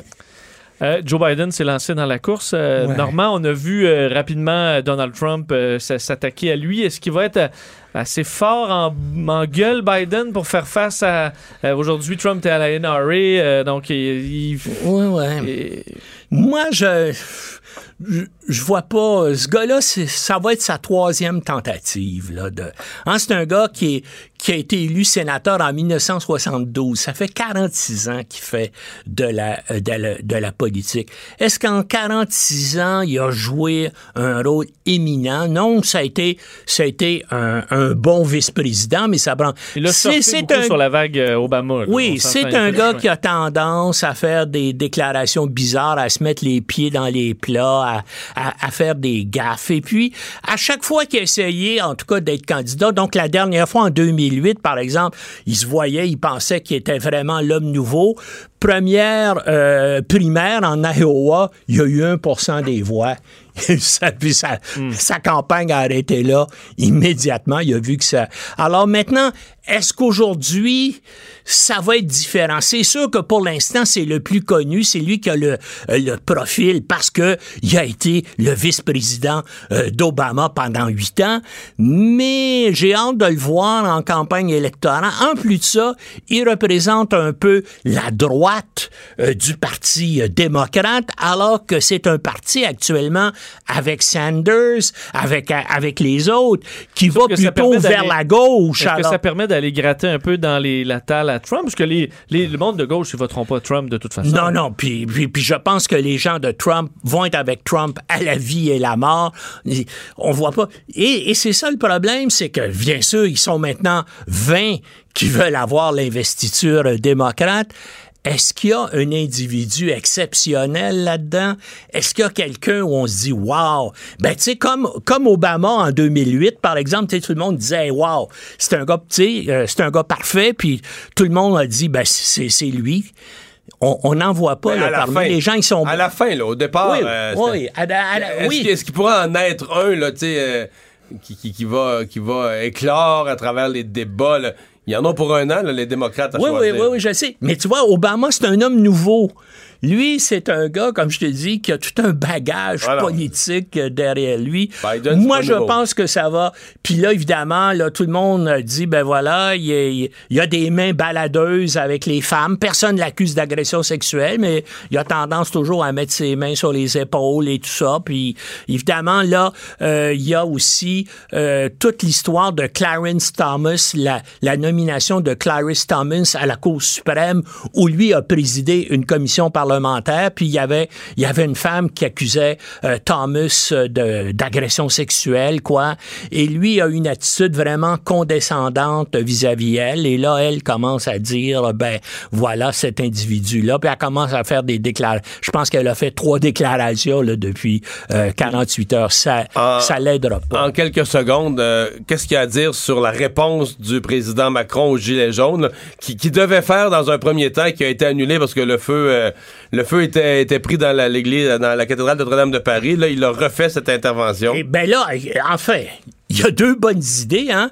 Il va baisser les taxes, puis il va augmenter euh, les retraites. Petit tronc. Et quand tu fais en politique, tu veux gagner. euh, tu dis, euh, on va créer des jobs, on va baisser les taxes, puis on va augmenter les pensions. C'est sûr que, oui, mais est-ce que ça va changer, est-ce que ça va diminuer l'agressivité qui est, française actuelle. Hein, les, les, euh, les Français, là, depuis, depuis, euh, quoi, depuis 15 ans, sont comme dans un état Mossad. Pensez-y, il y a eu Sarkozy, il y a eu Hollande, là maintenant il y a Macron, on est passé de la droite à la gauche et maintenant au centre avec Macron. Puis les Français sont toujours insatisfaits. Il y a comme là euh, un État, ils sont Mossad actuellement. Ben c'est des, les Français sont durs à satisfaire, mais il y a, y a- y a un problème là psychologique, politique, je sais pas. Et moi, ça me surprendrait que tout à coup, à cause, bien sûr, il y a des gens qui vont applaudir, ceux qui vont voir leur pension augmenter et tout ça, euh, et puis baisser les taxes. Mais est-ce que ça change cette, ce, ce climat euh, euh, Ouais. Puis, qui- puis je, vois, je vois des gens qui sont sceptiques sur comment on va pouvoir financer Ben aussi, oui, euh, ben tout oui, ça. ça, c'est ça sera, euh, ça sera à suivre. Merci beaucoup, Normand. On s'arrête dans un instant, les sports. Le retour de Mario Dumont, le seul ancien politicien qui ne vous sortira jamais de cassette. Mario Dumont et Vincent Dessureau. Jusqu'à 17. Cube Radio. On est de retour pour parler euh, sport. C'est Dave Morissette qui est là. Salut, Dave. Allô, Mario, allô, Vincent. Alors, c'est parti, la deuxième ronde des euh, séries euh, et ouais, les Bruins de Boston qui ont pris là où ils avaient laissé. hein. Exactement. Puis moi, là, cette série-là, écoute, j'ai- j'ai- je, regardais le match, puis je me disais, comment tu. Puisque les Bulls de Boston, il faut se rappeler en début de saison, Mario, là. des- Tu sais, une autre saison, là, on vient de commencer la série. Mais euh, on aimait les Bruins, mais moi, je trouvais qu'on manquait de profondeur. Puis on va hier, on gagne ce match-là, puis c'est l'acquisition qu'on a fait à la date limite des transactions. Puis, tu sais, vous savez à quel point j'en veux aux Canadiens de pas avoir bougé plus que ça. Ça prouve que c'est Euh, possible de faire un méchant changement si on fait quelque chose de bon. Là. Ben exactement. Puis c'est Charlie Coyle hier, qui fait la différence. Écoute, Charlie Coyle, depuis le début des séries, là, ça a été correct. Mais on va chercher un gros joueur de centre au Minnesota. Puis le gars marque les, les- les- les deux buts, deux buts importants, le, le but en surtemps. Euh, tu sais, c'est ça, mais si tu bouges pas, tu dis, oh, on va être correct, on va voir la profondeur qu'on a. Les Blues auraient pu dire ça aussi, là. Les Blues n'avaient pas euh, 20 points en avant du Canadien, mais c'est ce qui fait la différence. Puis, tu sais, du côté des Blues de Saint-Louis, c'est pas tellement. J'ai favorisé les Blues dans cette série-là, puis ça vaut ce que ça vaut, qu'il n'y a aucune, aucune prédiction qui, euh, qui tient de ce temps-ci. Mais euh, Pierre-Luc Dubois, encore, moi, ça m'impressionne. Ce gars-là, à 20 ans, écoute, il a la confiance d'entraîneur qui a marqué, mais euh, j'ai, je vous le dis, ça va se rendre en 7, c'est certain. Bobrovski a été solide hier, comparativement dans l'autre série où les Stars de Dallas sont inclinés contre les Blues hier. Puis ça aussi, c'est une série improb- improbable. Mais ce qui a fait la différence, c'est, vraiment dans les filets hier. Bennington continue à faire des miracles à ses premières séries. Puis euh, hier, euh, dans, les, dans les filets, pour les Stars de Dallas, c'est, c'était difficile. Mais juste sur, sur Bobrovski, pour revenir à, ce- à cette série-là, sans lui, euh, ce- ce- est-ce que ce serait pas mal plus tough? Ou euh, il semble avoir encore hier, même si ça a été une défaite, là, il, était, il était là pas à peu près? C'était vraiment impressionnant. Oui, oui, oui. Puis euh, moi, ce que j'aime euh, de Bobrovski, il faut, faut que tu te rappelles d'une chose, c'est que le gars, c'est ça les enjeux en série, c'est une équipe où les gars se battent pour des contrats. Bobrovski, c'est Ah, lui, il va, il va, ca- il va cacher in, pardonne-moi l'expression, mais l'année prochaine, Ben ça, oui, ça ben va oui, coûter ben oui, cher. oui, ben oui, puis c'est, une des raisons pourquoi, tu sais, pour lui, c'est important, mais c'est important pour Matt Duchesne, c'est important pour Panarin. Euh, donc, tu sais, de, de dire des fois, quand tu as trop d'agents libres, c'est- moi, je crois toujours à la stabilité, puis c'est le fun de récompenser les gars en début de saison, même en, en, en milieu de saison. Tu sais, pas attendre, mais écoute, c'est- c'est... Parce que je trouve que ça, ça crée beaucoup d'instabilité, mais là, tu as une équipe qui euh, t'as les gros canons qui se battent pour des contrats, puis ça semble pas les déranger, que ce soit là ou ailleurs. Puis euh, comme je disais dans l'autre série, ben par contre c'est un peu différent. Euh, Là, ce soir- Bishop a pas été très très bon. Ah non. Euh, ce soir, là, ce sont les, les- les deux autres séries qui s'amorcent? Oui, oui, oui, oui. Puis euh, on a parlé beaucoup de la Caroline. Hâte de voir ça contre les, les euh, euh, de New York ce soir. Et là, tu peux pas favoriser vraiment euh, la Caroline, mais on peut pas miser contre eux autres non plus. Mais cette série-là, c'est euh, dans les filets, ça va être très important. Je, l'ai toujours dit, nomme-moi un bon gardien, je te nommerai une bonne équipe, mais Robin Leonard, histoire assez incroyable cette année avec tout ce qui sais, c'est la seule équipe qui a voulu donner une chance à Robin Leonard, problème de consommation, euh, problèmes mentaux, problème euh, même penser au suicide à quelque part aussi dans, dans, dans, sa vie. Puis revient avec les Highlanders, connaît une bonne saison. Euh, Puis devient le euh, gardien en numéro un des séries. Ouais, un peu, mais c'est la, la plus belle histoire. Moi, je pense que le gardien qui a vraiment fait la différence en série, le seul pour moi jusqu'à présent, c'est Jordan Bennington. Bennington, pour moi, il n'y a pas eu de gardiens qui ont vraiment, pour moi, tu sais, sauvé, sauvé la série, à l'exception des Blues de Saint-Louis. Je pense que Bennington fait vraiment la différence. C'est solide et dans une zone. Euh, de l'autre côté, Peter Mrazek, tu sais, personne ne croit à Peter Mrazek, mais il fait le travail. Donc, puis ça va être c'est c'est deux équipes qui jouent pour moi un peu le même style aussi. On met de la pression, on est achalant, on est fatigant. Donc, ça va être intéressant de voir qui va casser les premiers. Puis, tu sais, Jordan Stall a terminé les séries avec quatre buts du côté euh, de, la Caroline. Euh, on l'a pas trop trop vu en début de série, puis s'est levé au bon moment. Euh, comment miser contre Justin Williams, puis de, de, de, de l'autre côté, euh, du côté des Islanders, ben, tu sais, depuis le début des séries, c'est que les, les meilleurs joueurs le démontrent. Sans John Tavares, euh, on continue à, à produire puis à marquer des buts constamment. Quatrième trio qui est solide. Mais on va surveiller ça parce que là, on, on- on regarde quand je- au deuxième tour, là, il reste quand même moins d'équipes. Tu arrives à huit équipes et bon, à chaque soir, tu regardes qui va gagner, mais tu essaies aussi de commencer à te demander c'est qui qui est vraiment fort, là? C'est qui qui a l'air d'une équipe partie pour se rendre à la Coupe Stanley, tu sais? Euh, Bon, mais toi, mettons, hier, toi, tu penses-tu que les Blue Jackets... Parce que là, hier, t'avais deux extrêmes. T'as les Bruins de Boston qui sont allés dans un septième match épuisant. Puis t'as l'autre équipe, mais qui a pas joué depuis une semaine, là, qui a gagné en quatre très rapidement, mais qui a pas joué depuis une semaine. Est-ce que les Blue Jackets étaient, étaient, t'apparaissaient pas gelés, là, mais pas assez Ben, réchauffés? ben, ben, c'est, c'est, c'est, c'est très bon. Puis, euh, tu sais, j'ai oublié de parler de l'autre série aussi, l'Avalanche puis, puis des Sharks, mais c'est, c'est un peu ça qui, euh, c'est un peu ça qui arrive. Tu sais, les, les, du côté des Blues, là, on a même fallu. John Tortorella a été assez imaginatif et créatif parce que, moi, je pense que si tu as des blessures, c'est bon. Tu peux avoir une semaine. Je pense que c'est huit jours qu'on a eu de congé du côté de Columbus. Puis ça paraissait, ça paraissait en première période, mais euh, on est les, les, les jeux n'étaient pas aussi, euh, Ouais, aussi ça. bons, euh, aussi, étaient étaient pas aussi euh, aussi sharp qu'il était d'habitude. Mais John Tortorella, ce qu'il a fait, c'est qu'il a ouvert la- la- la- la- l'arena, puis a fait un match intra-équipe, lui, juste pour préparer son équipe. Dit, non, on va, on va, on va leur donner un peu de un peu d'excitation, fait qu'à fait venir les gens, match intra-équipe. Mais c'est sûr que ça peut jouer contre les équipes. Puis tu sais, c'est le fun d'être dans l'action non-stop, comme le fait certaines équipes. Mais les Sharks, c'est l'avalanche, ça. On va surveiller ça. Hey, merci Dave, bon week-end. Bon week-end, les gars. Bye. Fin de semaine, nous, on va surveiller la montée de l'eau, euh, malheureusement. Oui, Environnement Canada, qui, euh, dans son dernier alerte, parle toujours de 30 à 60 mm avec un sol saturé, évidemment, d'eau déjà, alors ce qui va augmenter euh, la crue printanière, situation qui est très difficile un peu partout à surveiller, entre autres à Pointe-Calumet, à Rigaud. Je voyais des images de, de Yves Poirier, manquez pas ça dans le bulletin de nouvelles tantôt, là, des gens qui combattent, tous, font tout ce qu'ils peuvent pour protéger leur maison, parce que l'eau n'en finit plus de monter, et malheureusement, c'est l'eau fini. monte vite parce que d'heure en heure, là, les, les images sont plus, euh, sont plus les mêmes. Ouais. Merci Vincent, merci à vous d'avoir euh, été là. Euh, on se retrouve lundi, comme d'habitude, 15h. Bon week-end.